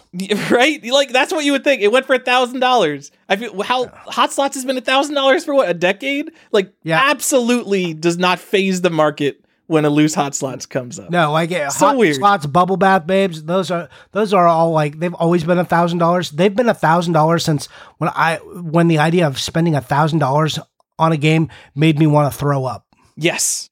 and now it just makes me like a little uncomfortable. Oh, it's it's. Oh man, I can't find it now. I really hope I didn't uh, mess up. Someone's gonna get on me for saying that now. Was it a was it a bubble bath babes? I think there'll be They're a deal the for same game. bubble bath Nobody babes. cares. Nobody cares about that unlicensed garbage. Yeah. uh, See, that's the other thing that shifted is back in the day because people were so obsessed with Nintendo and only focused on like NES, um, that things like they were going deep and getting weird like Bubble Bath Babes and the Pan Asian games and fighting over all the unlicensed stuff. Now people are like, that's all trash. No one cares about that. No one, no one has any mind share invested into those games. Uh, Bubble Bath Babes is is more interesting than uh, a lot of the unlicensed stuff because it's like a porno game and that's like an interesting subset. But uh, most of that stuff is just trash that no one knows anything about. Like let's let's buy Mario and Zelda and Metroid. Why what are we dealing with this other garbage for? Well, you you found your you found your audience, Johnny. And I just want to correct myself. It was in fact a peekaboo poker, which I think is interesting because I always think of peekaboo poker and bubble bath babes as being slightly above hot slots. I feel like hot slots is the least desirable one, and just uh yeah. I the fact so. that this went for uh, a thousand and eighty dollars means it really probably went for something like eight hundred dollars plus buyer's premium. Just such a normal price. Very strange to see for such a traditionally collectible game. Like going back decades, people have wanted the Pan Asians. Yeah. Right. Well, and but see, that's uh, uh, we talked about this a little bit last time. Like that's like base level. That's like where they're at right now. But if the collection, if collecting keeps going, this is a thing I don't think people fully processed. Like if people st- keep collecting and like, I yes, I know that or they're all just a bunch of resellers and they're all just flipping. But if some percentage of those all get gobbled up, right, and they just land in actual collectors' hands and then never leave, then they will look for other things to go collect, or they may go deep and then then that stuff will come later. Like this, that's not the it's not the first stuff you would buy. You would buy your Mario's and your Zeldas first because that is, and that's the stuff you have nostalgia for. That's the stuff you go to first. Um, Yeah, weird stuff comes later. The weird stuff comes later. It's that's it's not the time for that stuff. So if you're Yeah, interested in like speculating, that's maybe where I would start to buy the weird stuff now while it's not as expensive.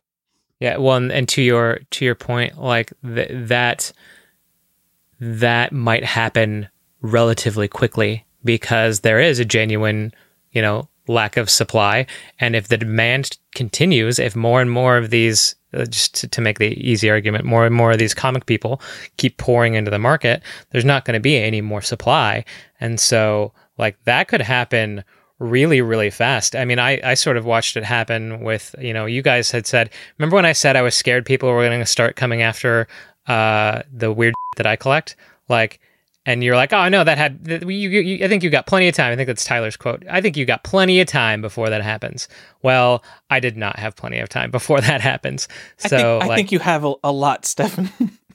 huh I think you have No. a lot. You had enough I'm time saying- to get a bunch of cool. Sh- yeah but uh, th- th- but that's that's that I doesn't know. really It's not that it- doesn't justify the argument because i tend to do things quickly.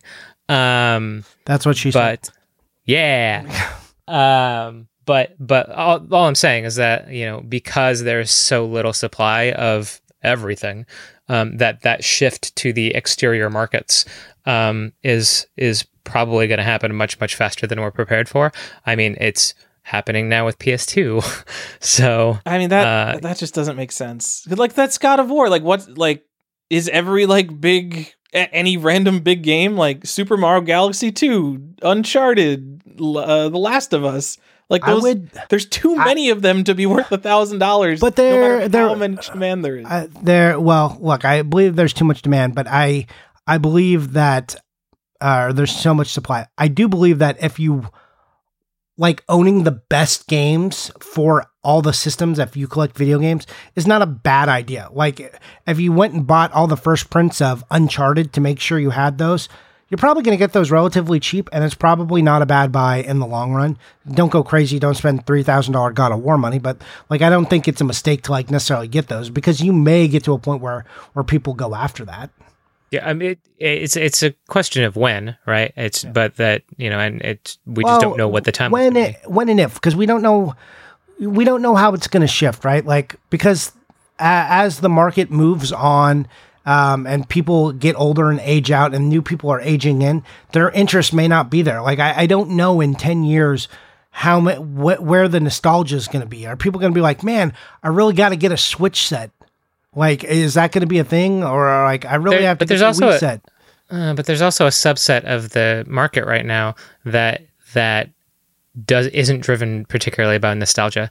They're driven by the nostalgia of other people that, who then identify games that they should get, and then they just buy up sure, those games. Sure, those Uh, those people, but there's so much. There's so much of like PS4 and PS3 and PS2 games. Sure. Like I, that's what I'm saying. It, it takes. It still takes uh, an audience bigger than that to come in. So. Video game is collecting, even with uh, the new supply of people, is still relatively small, right? So it, it's not at like uh, we've we've had this talk before, and we can go down uh, later another time. Uh, like the comparison between coin collecting and Tyler like brought up that interesting, like how dealers have like pretty much uh, they've made the market so incestuous that uh, a coin that's relatively in high supply, they won't ever like really put it out there for a cheap price because that would just deflate the market. So it's always going to be artificially high. Right. So, um, you know, I don't know if we're there yet, but like, w- yeah, it could get there. But Yeah, at some, we'll- at some we'll point they may all later. just be. They, at some point they may just all be paying each other. Like um, I have noticed recently in uh, in the ad space. In this is kind of a non sequitur, but it's re- related.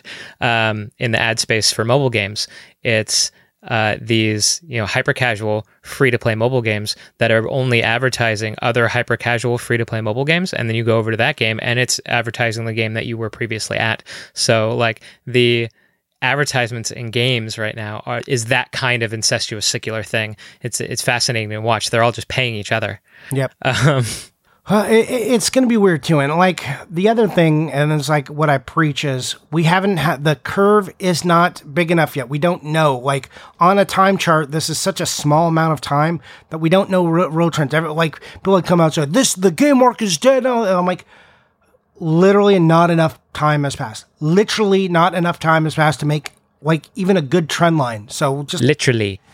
Please and like and i mean that as the definition that uh, of five years ago not now of what literally means. Like, uh, please there's not enough info. We don't have enough data yet.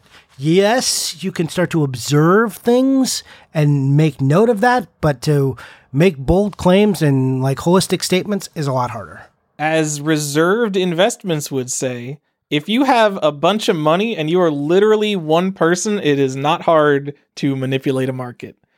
Um, you're you, you're kind of talking about like this God of War, like it'll be a trend, like, like and it could happen again and things like that. It doesn't matter because it's such an objectively stupid sale that I, I just wanted to look at it as a curiosity of something that happened compared to Peekaboo Poker, which I feel like maybe it was ignored because it was a loose cartridge, and a lot of these people are just like sealed, sealed, sealed. They don't care about it if it's not sealed because they're so condition sensitive from comics that like a loose cart is just like it's it's incomplete. It's like not even a complete object. Who could possibly care about a thousand dollar loose cartridge? So Tyler and I and I asked this question not entirely being a troll, but how many how many objectively stupid sales of an item have to happen before it stops being objectively stupid? I it has to stabilize in If- price. If I would that say- I say to- continued, enough so that there it clearly is stabilized. So nine thousand dollar not for resale Halo has it's still sold for dumb prices, but like the last one I think went for forty five hundred, five thousand dollars, something like that. So thousands of dollars swing, still way, way too far up there, but it hasn't stabilized, so it it it doesn't exist yet. Like you know, thirty six thousand dollars or thirty three thousand dollars, whatever that Zelda two sold for, that is not the price of a Zelda two now. Uh, yeah, I want to see that price consistently over a year and like at least a month, like one a month. thank And you for actually answering my question, There- Johnny. No, it has to be more than a year. I think it has to be.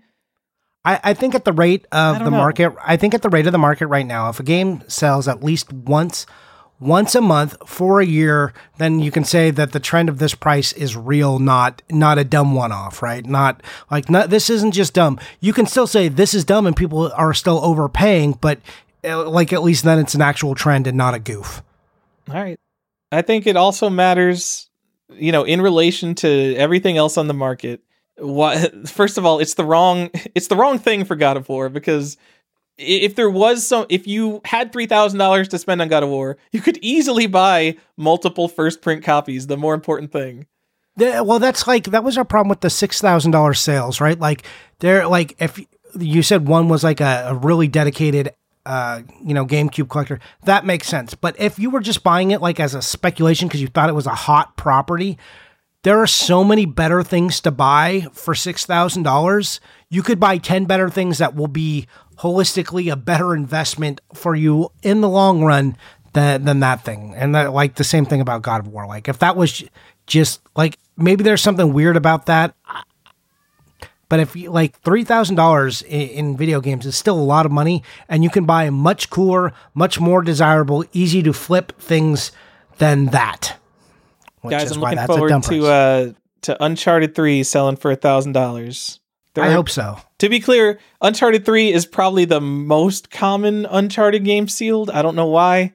I mean, maybe Uncharted 4, maybe it's like still in production. You can get Uncharted 3 for less than 10 bucks. And also, Uncharted 3 is nobody's favorite Uncharted game. But I'm looking forward to the day because it says Uncharted on it. Man, Uncharted Two is so good though. Oh, Uncharted 2 is so good. It's so good. I used to play it every I used to come home from college, like come home from class, I would sit down, I would play through the entire game. It would take me like 8 hours. I f***ing love that game. It's a good game. It's a real good, and I love the length because it, it's just the perfect little bite of video game. You're like, ah, I got everything I needed out of a game in this time frame. Um, Uh, all right. Andrew Hyrule Vice does not like the Uncharted games. Uh, Andrew is um, a person I like, but is wrong. Um, so here, let's just. I don't like that it was so successful that it like spun up uh, essentially a genre of climbing games. Um, I don't like know. I I would like Uncharted more if it, if it like the later like I I really enjoyed the first two Uncharted's, but uh but then like there was like then Assassin's Creed spun up and everything was Assassin's Creed and like it just, I don't know I just I uh, I I wish it was a unique genre I and know. I would I, enjoy it more if it was. I, I don't think like that's any worse than just having like eh, like platformers like that that kind of adventure game for modern consoles isn't a problem with me. Like the tomb, the new Tomb Raiders, I enjoy a lot, just like the Uncharted. They are similar enough. I've liked every Uncharted game, even the spin-off. I liked all the to- Tomb Raiders. I enjoyed playing them. Yeah, I like all of them. Fortune is 150 bucks sealed. That that's been going up in price. Uh, that's been going crazy. I mean, probably because of all the nonsense in the market. But Right. th- I I literally bought mine for six dollars last year because I was talking about how I'm buying my favorite game sealed just to get it out of the way in case. So yeah, That's that's what I'm saying. Like that's Wait, like and my, I'm the prophet, dude. That was a good move. well, because they were all six dollars. What was I gonna do? Lose money? yeah, yeah, you were gonna Uh, lose money. uh, Watch out buying sealed Uncharted, guys. There's a there was a controller bundle. It has a little bar at the top, I think, that says not for resale. There's like some little skinny bar at the top. Uh, you don't want that bullshit copy. You want a real black label copy. Since since I don't care about sealed games, I'm like Yeah. cool because I have my original Uncharted 2 that I bought on launch day, and I'm like, this is the one I played, so I always feel good about it. All right, let, us move into the second half of the show. Like we we are we love to talk, apparently, guys. We missed it last time. We didn't talk about what we were playing. We talked about what we bought a lot though.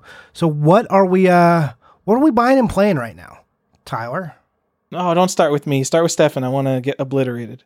No, I'm sure I don't have anything like spectacular. I'm just looking. looking Didn't at he my say that now. last week? And then he's like, I got an earthbound No, player, no, no, no, And no. I've got like that's literally how it started. What did I buy? Uh, hold on. So much stuff you can't remember. See, Johnny, you should go first.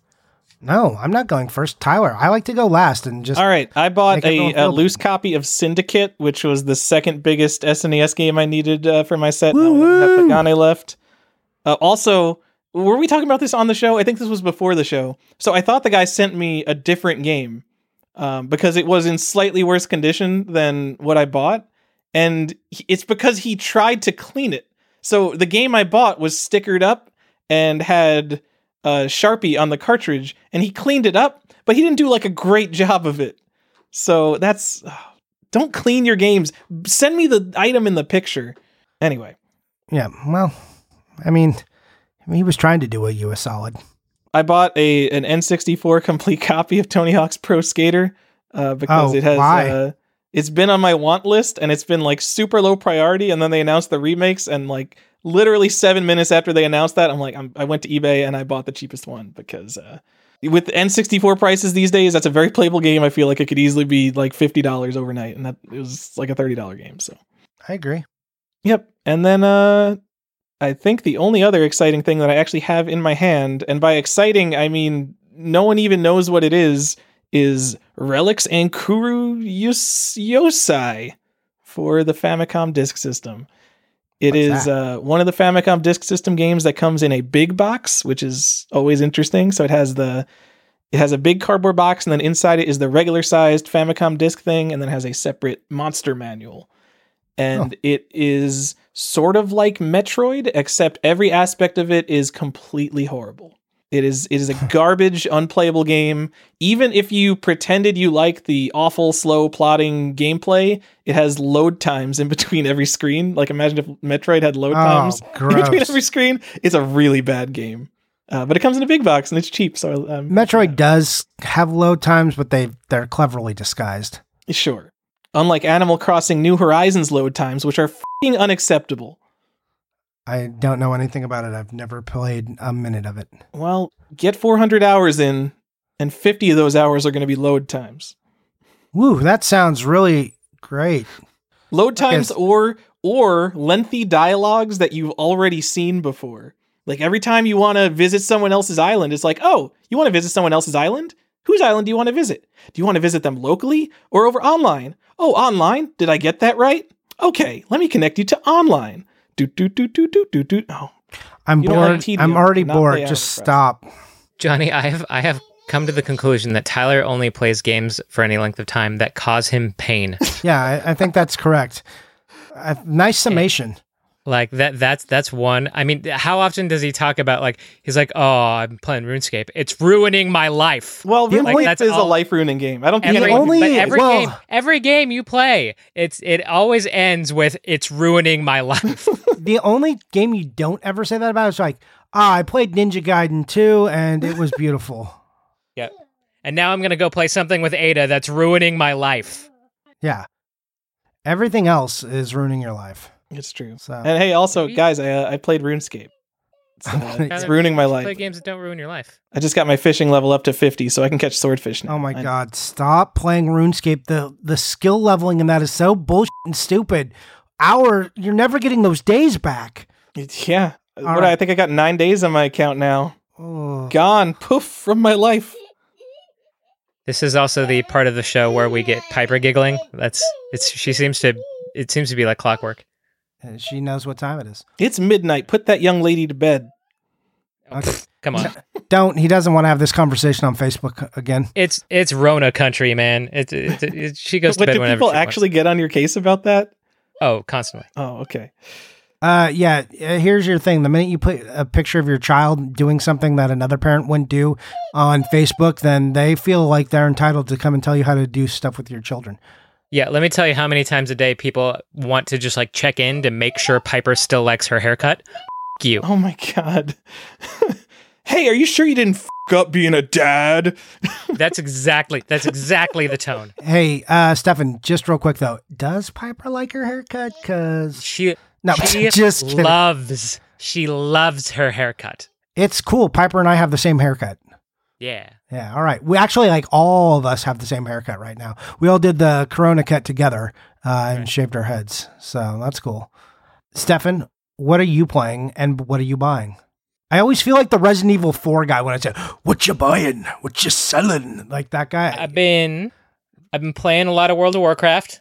Uh it's you know towards the end of the expansion, so anytime that's the case, then they like give you all sorts of like, oh, it's easier to get rep or it's cheaper to get this or whatever. So I'm like I'm playing I'm getting my character ready for the next expansion. Um so I've been playing a lot of WoW. Um Why a giant bee in that? And I don't like it. I do. I have a giant bee mount, and it makes me so happy.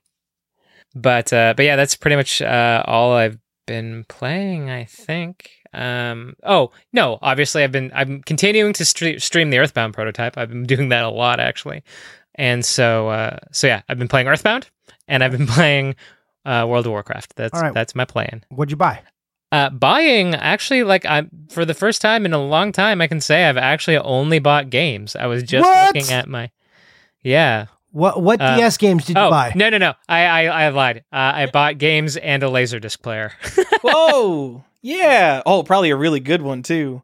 I did buy a very good laser. Why? There's no such thing as a really good laser disc player. Like there's Oh, no such Johnny. thing as a really good VCR. They're You haven't gone through the phase of, terrible. buying like X school laserdisc players that have like districts blah, blah, blah, written on the top No, of them they're in all- Sharpie. They're all bad. They're all varying Johnny, I could be spending three thousand dollars in God of War. This is like a you know like a hey you could be buying drugs with that money kind of conversation. I feel like Maybe just go buy drugs. that'd be better. Maybe at this point, I don't like a heroin but- habit would be more reasonable than buying a laserdisc player. yeah, so resale value on drugs is amazing, though, right? That that's fair. Uh, but yeah, I've been buying a lot of um, sealed stuff, honestly. But like Gross. not uh, not anything that you would assume that I'd be buying. It's all stuff that like things that I worked on. I bought a sealed copy of Fairly Odd Parents for the Xbox. Anybody clamoring for that? Uh, That's gonna be Yep. like a two hundred dollar game next year. Come on, no, Stefan. no, it is Yeah. not. Stop now that this it- now that I've said it. Nope, it's Yeah. going to It's be a three dollar game property. uh, a sealed copy of Monopoly for Super Nintendo, like stuff like that. Uh, Battle Clash. You know all these things that no I'm- one's clamoring for. I don't think I've spent this over. segment. This is you're embarrassing yourself. No, I'm just I, I'm just not collecting for the same motivations that other I people are. I'm were. just thought you were going to tell me about some cool DS games you bought.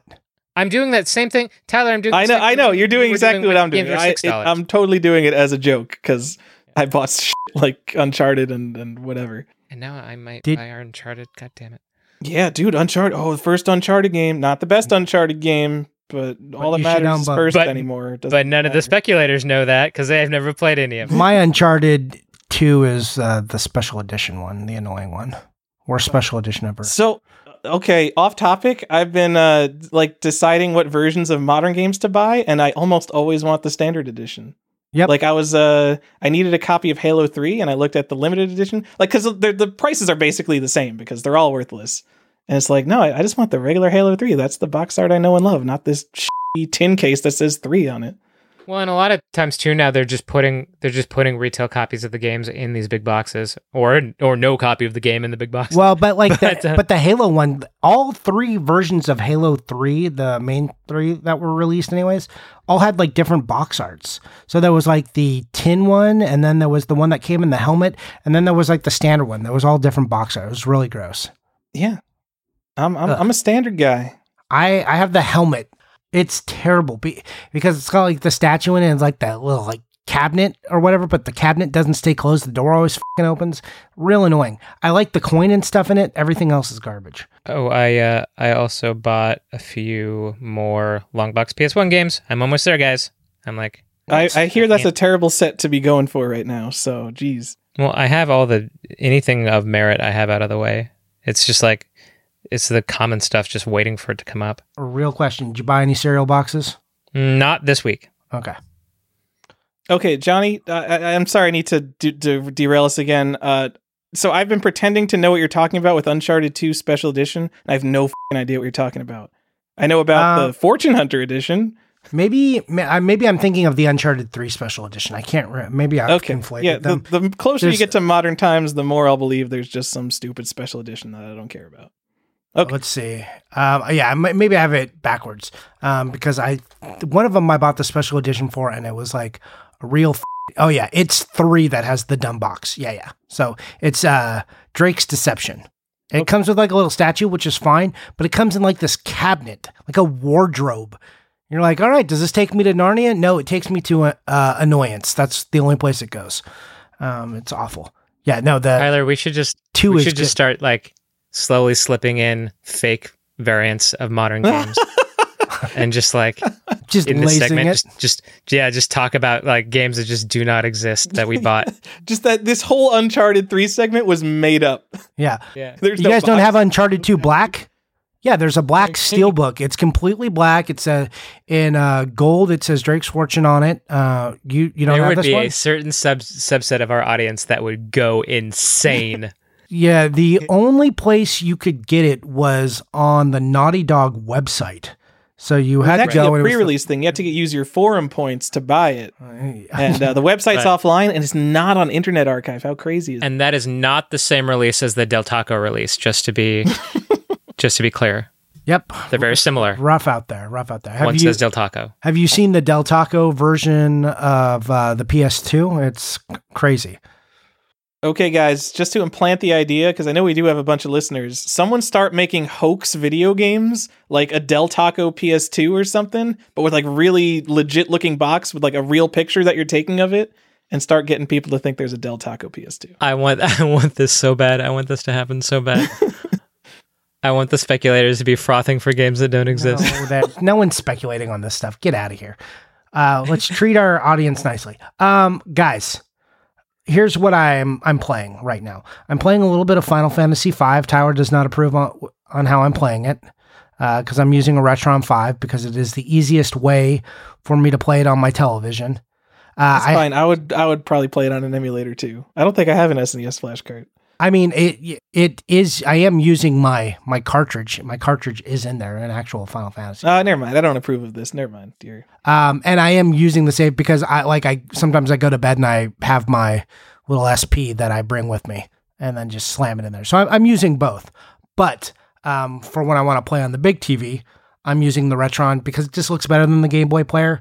Like I, I tested them both out, and the Game Boy player just it doesn't look as nice. And Do you have the uh, Do you have the black one or the gray one? uh, the black one? Good. Um, They they they they don't death grip the carts as badly. The and gray ones, dude. I want the spice orange one. That's the one I want to go with my Spice Orange GameCube controller. Wait, So you're I talking about the thought- GameCube Game Boy player? There's a gray one? Or you mean the, like a silver one for the match the silver platinum? Oh no, I was talking about the Retron. Oh, whatever. Oh, oh. Yeah, no. There's a there's a there's like an SNES colored gray and gray and purple one or gray and blue one, Yep. and then there's a black one, and the black one is the second release. The first release, if you are going to buy a Retron, please buy the black ones. If you're gonna buy a Retron, just wait for Polymega, which is apparently just a Retron, but at least made by emulator people who kind of care. Yeah, but that's but that's like it. Just, you can't. That's not. A, it can't be a blanket recommendation because the price points are dra- drastically different. I, I want to have a I want to have a whole conversation about well, like the Polymega later because it's about to come out. Um, well, that's going to be like a whole segment of an episode at least. What like I want to talk about what we think it's going to do to some of the game systems that it plays for, if we think it'll move anything. Um, we'll we'll have that talk maybe in an episode or two. But uh, anyways, I'm playing that. That's the only thing I'm playing, and I'm only playing that once in a while. I don't even have that many hours into it. Um, just slowly chipping away at. I was going to play Final Fantasy uh, six, but then I was like, man, everyone goes and plays six. I haven't played five in a long time, so let me go do that instead. So that's what I did instead of replaying Final Fantasy seven. Uh, let's see what else. Um, I'm not playing anything else. I am buying stuff. Uh, I'm buying just still GBA stuff, guys. This, it's not like it's exciting if you like GBA, but you know, I, I don't know how pumped anybody is for like um uh let's see, like Iridion 2 I bought. I know Tyler's I got a neat from Tyler Oh. on that one. I like Iridion Two. It's cool. It might have been because I I bought it at a time where all GBA games were worthless, but Iridion Two was still like a twenty dollar cartridge. So I feel like the market has told me that it's a cool game, and now that's always stuck in my head. Okay. Oh, Like I got Serious Sam, which is like kind of hard to pick up. Um I got like, you know, I, I got stuff like this. I got um like Men in Black 2. The thing that I was excited to buy, and this is like a weird thing. Um uh, the Men in Black 2 is Game Boy Color, by the way, just because there's a Men in Black on the GBA. I want to just be specific.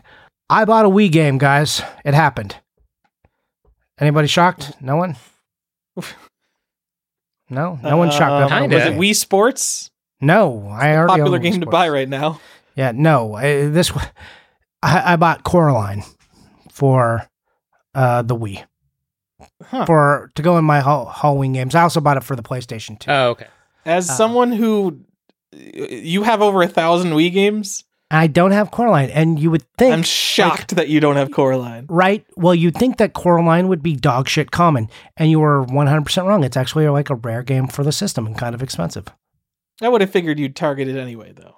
I, you know, I thought so too. And when I was like, I I went to go get it because, uh, so here's some of my bad parenting. Uh, my son gravitates to certain movies. Shrek is one of them, and like he'll sit down and like sit through that, even though he's like 18 months. Uh, but one that even surpassed Shrek, and that is like kind of scary. But he loves Coraline. Loves this movie. Like if you Coraline is great. I love Neil Gaiman and everything. Uh, I enjoyed this movie. I saw it in the theater.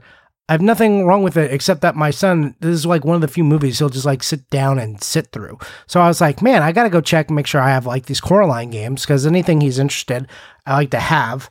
So I was like, well, you know, he may want to see that, or maybe I can figured maybe I can play those games and he'll be interested. And at least then I'm not watching the same thing. At least I'll be playing the same thing. So I was like, oh, I'll go grab my Coraline and I'll like I'll set up the Wii if I have to or the PS2. And I'm like, I don't have Coraline on the PS2. Okay, that makes sense. And then I'm like, wait, I don't have it on the Wii? What do you mean I don't have it on the Wii? And then there's a DS version. I'm like, well, There's a Wii game I don't have. This is very disturbing. Well, especially in Coraline too, because it is 100% in my wheelhouse. It is also one of my wife's favorite movies. Uh, you know, it it it's a it's a staple in the house.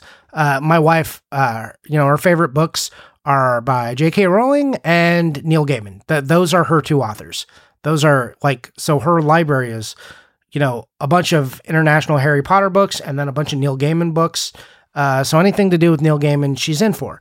Uh, so you would think I would have these already. Nope. It was very shocking to me. So yeah, I was like, well, instant correction mode. Let's go buy this. And then I was like, oh, surely I have the DS game because I've got like 700 DS games. And again, this would be, you would think, something I would target. Nope, don't have it on the DS, and it's stupid hard to find on the DS. Harder to find on the a DS. popular movie? All I, I haven't seen it. I just remember it. I just know it's Uh, like scary, and people were like, "Oh, this movie's scary." I don't know if it is uh, like a popular game. It, it was like a fairly popular movie. It's Made 125 million. I would call that Yeah. pretty popular. well, and it was you know well received and like well reviewed, and the story is interesting and stuff. So you know it, it's an interesting movie. It's claymation, so if you hate claymation, you're not gonna like it. It's by the same guy who directed Nightmare Before Christmas, um, Henry Henry Selick or Selick or something like that. Um, anyways, so I bought that. Th- those were my those were my big purchases. That's what I Did you just that- blow my mind in telling me in informing me for the very first time in my life that Tim Burton did not direct Nightmare Before Christmas? That is correct. Huh. Mind blown. Learn something new every day. Yep. Yeah, I would have guessed that too. So Yep, like it's a Tim Burton movie, like clearly, but uh, he did he was not the director. Huh. I did not know that. Yeah, I'm like 99% sure on that. Now I like no, you're right. Did you just I- Google I'm it? on the Wikipedia, Yeah. doing doing the hot lookups of the things our listeners want to know. Who directed The Nightmare Before Christmas? Johnny's give Like- someone like some variant tip or something just to make up for this conversation.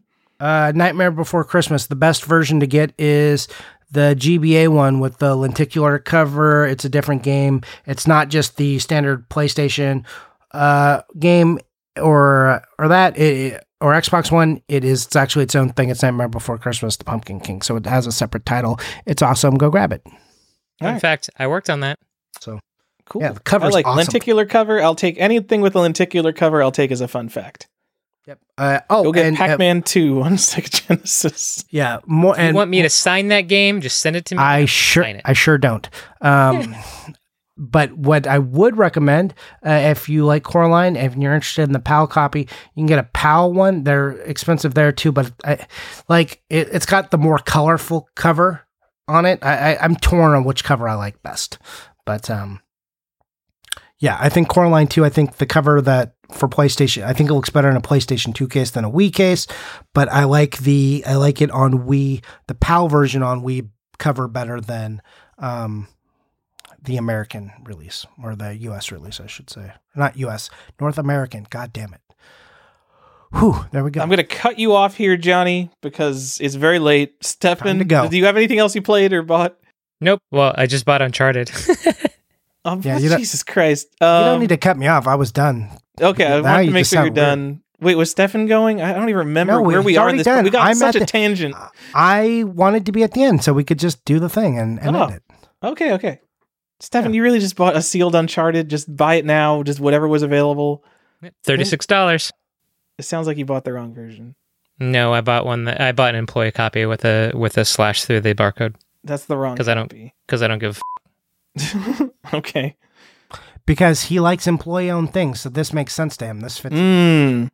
Yep. Mm, it's on brand. It's on brand. It's part of his personal set.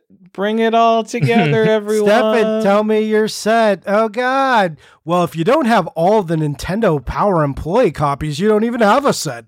What are you talking I know. about? Like, what are you even doing with your life? Yeah. If, All right. If you don't have if you don't have the phone number to at least like twenty five gameplay counselors in your phone, what are you doing? Uh, moving on is what we're doing. Um, hey, hey, Tyler, tell them about the thing you just did and where they can view it and where they can find you online. Uh, well, you can find me at Default Gen on Instagram, Video Game Sage. I have been posting a little bit more. I'm very excited to be back in the world. And uh, YouTube. And there's a new Retro Gem Miner video. And just Mine to be clear to everybody, the Retro Gem Miner is in fact a real thing. But also, it's basically a stupid parody thing I make for just friends I, I- discuss games with. So I like, see, I think parody is wrong, right? It's satire. satire. Pa- all right. I, I can't use words. I, I'm a poor Well, communicator. okay. He he did not used to be a parody of um of I mean, the, it, uh, it's parody, but it's also like, sense. um, yeah.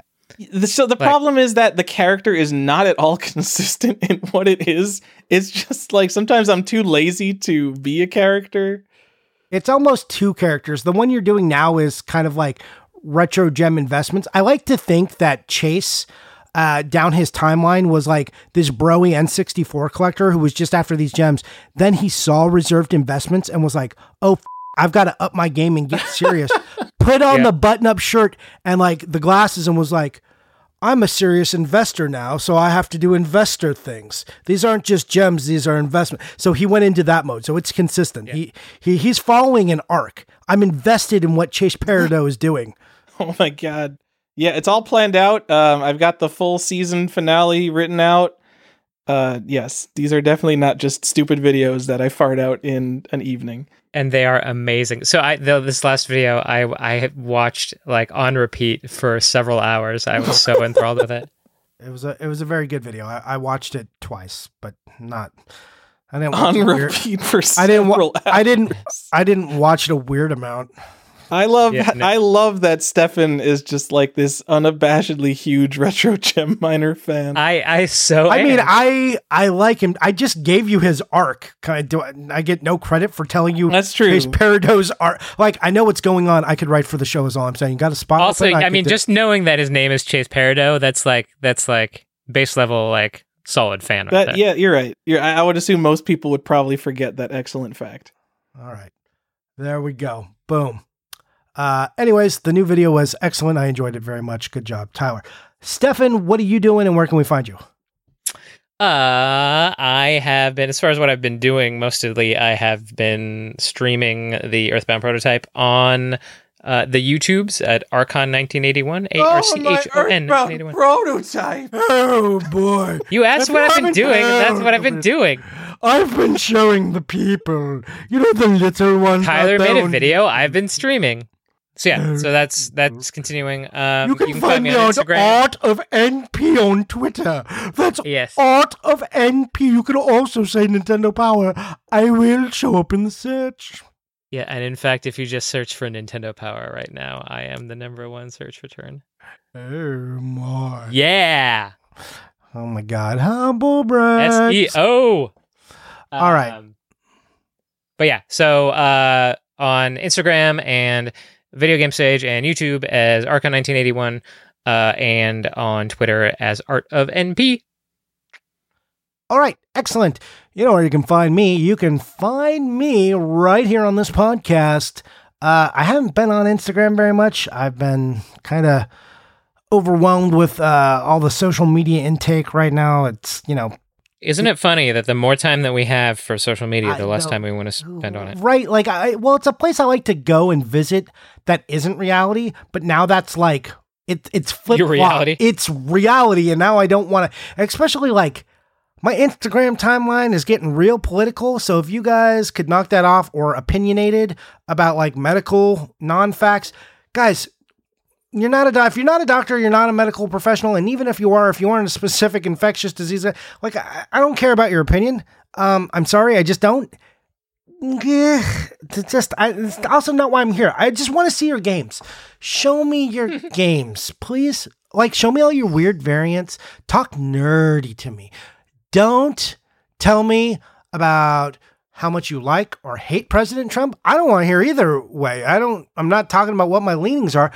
I want nothing to do with any of that here. I don't want to know if you want to fire Fauci. I don't know if you want to make him the next Christ.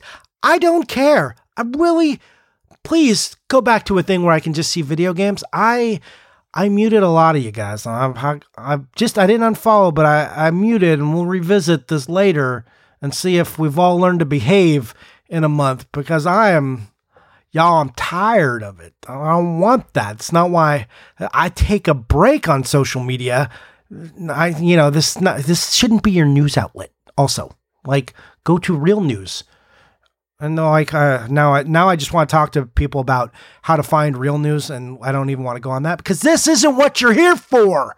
Um, all right, that's all. You can also find me sometimes on Video Game Sage. I, I post there once in a while and I, I look at stuff. And like Stefan knows, like I like I never comment usually on Facebook. I posted something on Facebook recently, but uh, mostly I don't, or on Twitter. But I, I go in and I read all of those things. I probably astonished Stefan that I knew the uh, conversation that happened on his Twitter timeline with him. Uh, the other day. I was I was I was pleasantly surprised. I I had a I had a oh he does care moment. I like I, I tell you I read I read it all, but I don't like to comment because I, I it's just not a place to engage people right now. I you know that's the problem. Um, people aren't in in a mood to listen or be reasonable, so I'm kind of avoiding that part. Anyways. You can find me in those places if you really need to me. If you want to reach out and you feel like you can't find me, send me a personal message. I I do usually respond to all of those if I didn't see something you posted on a picture I wrote or I threw up. All right, guys. Thanks for listening. I know it was a super long episode. Uh, hope you guys have some interesting thoughts on sets. Uh, tell me, tell me what you think we got wrong, and uh, let me know. Let me know what what you got that that you feel like maybe uh, we missed, like, or if uh, if you thought we were bat crazy doing an episode like this and it was stupid, you can also let me know that. Anyways, that's it for the show. Bye.